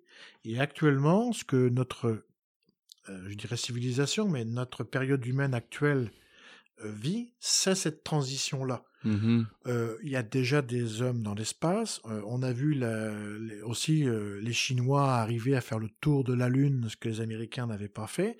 On est dans une compétition spatiale qui se développe de plus en plus. Alors, physiquement, enfin, visiblement, on le voit, mais on ne voit pas tout. Mais non. Et euh, Même le son qu'on voit pas grand chose. dernièrement, moi, ce qui m'a, enfin, ce qui m'a interpellé, alors, dans le bon sens euh, et dans le mauvais sens aussi, c'est que on anticipait d'envoyer des fusées pour détruire tel météore. On a déjà un- un bouclier plus ou moins euh, archaïque pour nous défendre de météores ou de météorites qui pourraient venir. C'est-à-dire que les Américains ont mis en place comme des fusées qui pourraient partir. On est déjà là dans, dans un autre espace. On est déjà là Mhm. au-delà de l'espace terrestre. Wow. La Lune est déjà, entre guillemets, colonisée. C'est le prochain objectif. Euh, Musk, dans sa, dans, sa, dans sa gentille folie, lui voit déjà Mars. Mhm. Euh, donc, on est déjà dans une autre zone. Wow. Et historiquement, on est déjà dedans. Euh, juste une anecdote, si les, les demoiselles et les jeunes femmes peuvent courir euh, sans que la poitrine bouge trop parce qu'ils ont quelque chose qui les maintienne, Ouais. eh bien, ça a été à l'origine des années 60 prévu pour les femmes dans l'espace. Quoi? Oui. En fait, c'était le maintien, ce maintien-là, ce type de, de truc, les, mou- les, les, les vêtements de sport que l'on a aujourd'hui, qui sont très moulants, qui nous tiennent et tout ça, mais c'était à l'origine des, des matières qui étaient prévues, des façons de faire prévues Ah, pour ouais, l'espace. élasto. euh, Voilà, parce que dans la pesanteur, tout vole. Ouais, ouais, ouais. Euh, Fait que toi, tu verrais ça comme depuis les années 60, on aurait entré un peu dans cette ère Oui. intergalactique. Oui. euh. Mais l'humain, là, c'est une espèce, on dirait, éternellement insatisfaite ou toujours à la recherche de. Parce que tu regardes un chevreuil, là, puis euh, pense pas qu'il y ait, il ait besoin d'aller sur l'espace, là, tu sais. euh. Je sais pas comment bien. Je sais pas si c'est une bonne analogie que je fais, mais j'ai l'impression que l'humain veut toujours plus, toujours, toujours, toujours plus, plus, plus. Puis là, c'est comme la planète ici. Bon. Il y en a qui, qui ont fait le tour. Puis, c'est ce qui fait. euh, L'humain est un animal colonisateur. euh, ouais. Euh, C'est-à-dire qu'il veut toujours dépasser ses frontières. Alors déjà, bon, d'un aspect survie, toutes les civilisations, même à commencer par les Néandertaliens et Homo sapiens, euh, il y a eu toujours cette- cette- ce besoin de, de poursuivre, de, de bouger, d'aller voir ailleurs. Mhm. Euh, ça, c'est dans l'animal humain, ça fait partie de sa nature humaine. Ok. Euh, alors qu'il aille de Montréal euh, au canton de l'Est ou qu'il parte Ouais. de Cap Canaveral jusqu'à Mars, Wow. c'est le même processus. Ouais, ouais. Et, et, et ça, euh, historiquement parlant, ça fait partie euh, intégrante de l'humanité, à petite échelle et à grande échelle. Euh, la colonisation des cantons de l'Est, c'est aussi ce mouvement d'expansion, de contrôle, enfin de, de, de- de voyagement. Les Abénakis sont des colons. On pense toujours qu'ils maîtrisaient, connaissaient, ils pêchaient, ils chassaient ici, mais c'est en 1670 qu'ils sont venus s'installer véritablement à Bécancour, Wallinac et Missisquoi, parce que euh, avant c'était des, des nomades et ils se sont sé- sédentarisés, pardon, ils ont colonisé un espace qu'ils ont contrôlé. Alors ils n'ont pas fait de culture agraire comme à l'image des anglo-saxons qui sont arrivés après, euh, loyalistes et américains, mais le processus de colonisation, de s'installer dans un endroit, est là. Donc, de tout temps, l'homme est un, un éternel animal qui bouge et qui veut s'installer ailleurs. Ouais, ouais, ouais. ouais. Je Donc, comprends. Même moi, même toi, bah probablement. oui, tout à fait. Moi qui de- viens de la France, je suis né dans, à l'extérieur, je suis venu m'installer ici. Ouais. Et ça fait partie de ce processus-là. Et Mhm. d'un point de vue général et sociétal, on est dans cette période de transition du XVIe siècle, donc des années 1500, où il y a une partie de la population qui vit dans sa géographie terrestre, et il y en a une partie, alors qui est encore une minorité, mais qui grossit de plus en plus, qui est déjà comme ailleurs. C'est-à-dire, de par leur travail, ils sont ingénieurs, ils, ils participent à des, Mhm. euh, l'aéronautique, ça en fait partie. Mhm. Donc, ils sont déjà dans ce monde qui se propulse Ouais. vers déjà un, entre guillemets un ailleurs. Mais là, si ça devient privé, euh, les compagnies euh, qui vont euh, dans l'espace, là, tu sais, on peut. C'est pas seulement que les riches qui vont avoir accès à. Tu sais, au départ, mettons, OK, on va coloniser Mars. Au début, c'est sûr que ça va être juste. du- Alors, Ou, ou des, du monde qui sont prêts à perdre leur vie, peut-être alors aussi. euh, là, je vais te donner les, les- non mais c'est- non mais c'est intéressant parce que le côté privé, les gens pensent que c'est aujourd'hui qu'on l'a créé. La- les premières colonies françaises en Nouvelle-France, c'était une compagnie privée, qu'on appelait les sans associés. Ouais. C'est-à-dire que c'était de- des financements privés. Alors, il y avait le, le roi et son gouvernement, mais le roi et son gouvernement n'aidaient pas à la colonisation ici. Ça a été euh, une réalité euh, dans les années 1665 à 1667, quand Louis XIV a décidé de rendre que ce soit l'administration royale qui gère la colonie de la Nouvelle-France. Mais avant ça, c'est des compagnies privées. C'était des gens qui s'associaient, qui payaient des gens comme euh, le gouverneur de Montmagny qu'on envoyait ici, mais c'était des privés, parce que c'était un financement, un financement pardon, privé. Alors, le privé pour la conquête de l'espace, ou même des, des- des zones terrestres euh, comme euh, le- les, les trucs miniers, ça a toujours été. Alors, ça fait partie du processus. C'est fun de parler à un historien parce que tu vois que je trouve que c'est bien pour me ramener un peu, euh, tu sais, de relativiser, là, tu sais, justement, des fois, on- peut-être, euh, on se fait des, des peurs, peut-être, puis des fois, de- tu sais, on voit juste notre nombril, puis on est comme, ah, C'est parce que le côté privé euh, a ce défaut de vouloir faire payer les choses. Mais en même temps, c'est le privé qui investit peut-être le plus d'argent. C'est une prise de risque. mhm, Euh, bon, on a parlé d'Elon Musk, mais il y en a, il y en a, il y a Bezos aussi. En fait, puis il y a d'autres compagnies moins connues qui font partie de ce processus. Ces gens-là euh, s'investissent économiquement parlant euh, et prennent aussi des risques. Alors évidemment, les risques, ils vont les faire partager. Au début, ce sont sans doute les gens les plus fortunés qui vont participer économiquement pour que ce soit rentable. Mais c'est un petit peu comme la colonisation de l'Amérique du Nord, c'est-à-dire qu'au fur et à mesure, c'est la, alors, je vais dire la masse, sortes de gens la, sont la venus, ouais, population euh, euh, moyenne qui euh, va payer son, son tribut à, sa, à, sa, à son niveau, mais comme il y a plus de personnes, ça va Ouais. devenir plus rentable.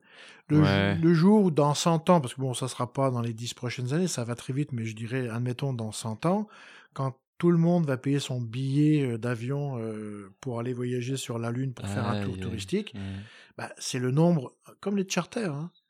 Dans les années quoi 50, sou- les, enfin, les, les, les vols charter, c'est-à-dire en fait les compagnies euh, comme Air Transat Oui, et oui, tout ça. Ouais. Quand il y avait Air Canada, Air France, puis toutes les compagnies euh, d'État, euh, c'était une minorité de gens qui voyageaient parce que les billets étaient très chers. Ouais. Alors le service était compris, mais ça coûtait très cher. Quand euh, des low cost, qu'on appelle en bon français en France, sont apparus, ben, ça coûtait moins cher, il y a Ouais. plus de monde, mais c'est plus rentable. Et ben, c'est le même processus qui, à mon avis, dans d'ici 100 ans, va se mettre en place pour la conquête de l'espace. Et c'est là Wow. où l'humanité va évoluer, va changer. Parce que ce qui n'était pas accessible il y a encore euh, 20 ans, 30 ans et aujourd'hui, si ça l'est demain, ça change les états d'esprit. Mhm.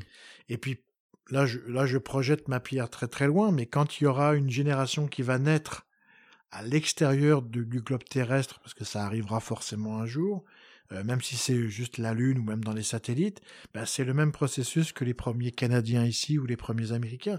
Ce sont des gens qui se sont acclimatés, qui sont nés dans un autre espace et qui ont une autre façon de voir les choses. Wow. Voilà. Et Très ça, intéressant. ça va arriver, c'est à peu près certain. Très intéressant, Laurent. Malheureusement, euh, c'est l'heure de- de- de- du dernier segment qui s'appelle le ça ou ça. Ça ou ça. Alors, matin ou soir? Soir, pour travailler.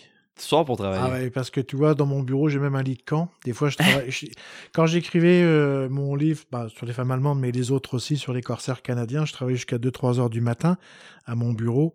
Et puis, il fallait que je revienne. Puis là, j'ai décidé que j'ai un lit de camp. Donc, quand je peux Wow. écrire, je, je reste sur place. Le matin, il faut que je me tire du, du lit de camp à 6h, 6h30 pour aller chercher les filles, les amener à l'école. Mais euh, alors, je le fais moins souvent, mais l'année dernière, euh, oui.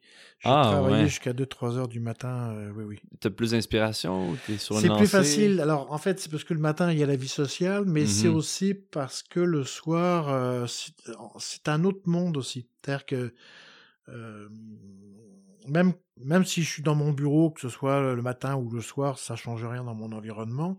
Bah, déjà, la nuit, on est plus aspiré à, à- à regarder ce qu'on fait. C'est drôle, mais c'est vrai. Le jour nous amène toujours à regarder dehors. Mhm. Et puis, euh, pour moi, le, le soir, c'est plus facile parce que j'ai plus de temps. Je sais que la nuit euh, m'appartient. C'est ça. Et Beaucoup de gens. Personne te écrivent- dérange, personne Voilà, te demande. euh, C'est ça. Donc, euh, j'ai testé chez moi, puis c'est pas possible parce qu'il y a toujours ah, la vaisselle, il y a toujours un truc à faire. Mhm. Alors que dans mon bureau, je suis dans mes affaires. Ouais, c'est ça, je Ouais. comprends. Euh, thé ou café? Café. Café, tous les matins? Ah oui. Un, deux, Oh, pff, des fois, je tourne à 3, 4, 5. trois, quatre, Ah cinq? oui, oui, je suis dans l'express total. Cinq? Ouais, puis il faut que je ralentisse parce que. Cinq, c'est. c'est- Ouais, ouais. Des fois, il y a eu une époque, mais là, c'est plus le cas, où je tournais à 3-4 le matin, puis le soir aussi. La même journée, ouais. Et j'ai arrêté Attends, ça. 3-4 café le Ah, matin? Ouais, oui, 3-4 expresso allongé le matin, puis le soir, j'en prenais autant. 3-4 Ah, le ouais, soir? Ouais, je tournais, là. Tu Mais dormais là, pas ou quoi? euh, Bah, c'est ça, j'écrivais Jusqu'à 3 heures. Tu dormais l'après-midi ou quoi? Euh, bah, des fois oui, des fois non. En fait, j'avais j'ai cumulé euh, euh, une certaine fatigue. Alors là, j'essaie de récupérer ce, ce temps-là parce que euh, malheureusement aussi avec l'âge, on récupère moins bien. Ouais. Euh, puis là, je fais, à part quelques rares exceptions, jusqu'à 1h du matin, mais je, en, en moyenne, j'arrête de travailler vers 9-10 heures, là, Ok. Après ma journée familiale. Ouais, c'est ça. Bière ou vin? 20. Vin. Vin rouge, vin blanc? Ah, je suis dans le blanc. Ah Ah, J'aime bien le ouais? rouge, mais le, le blanc. Ouais. Un cépage? euh, Non, mais un je trouve que... Vin français? Non, non, non. Il y a de- Ok. alors, euh, dans la région, on a d'excellents vins blancs. Puis euh, le blanc euh, passe mieux. Alors, c'est pas une question de goût, c'est euh, ça s'adapte à beaucoup de choses le blanc. Mhm, Euh, pour moi, le blanc est plus convivial aussi. mhm. Alors, toutes sortes de blancs. Mer ou montagne? Mer. Mer. Mm. Ok.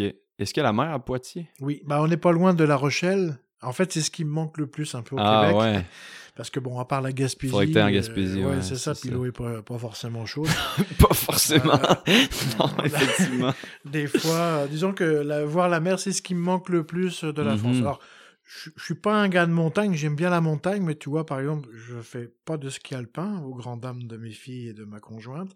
Mais moi, le ski alpin, c'est comme barré. Là, pour moi, c'est pas.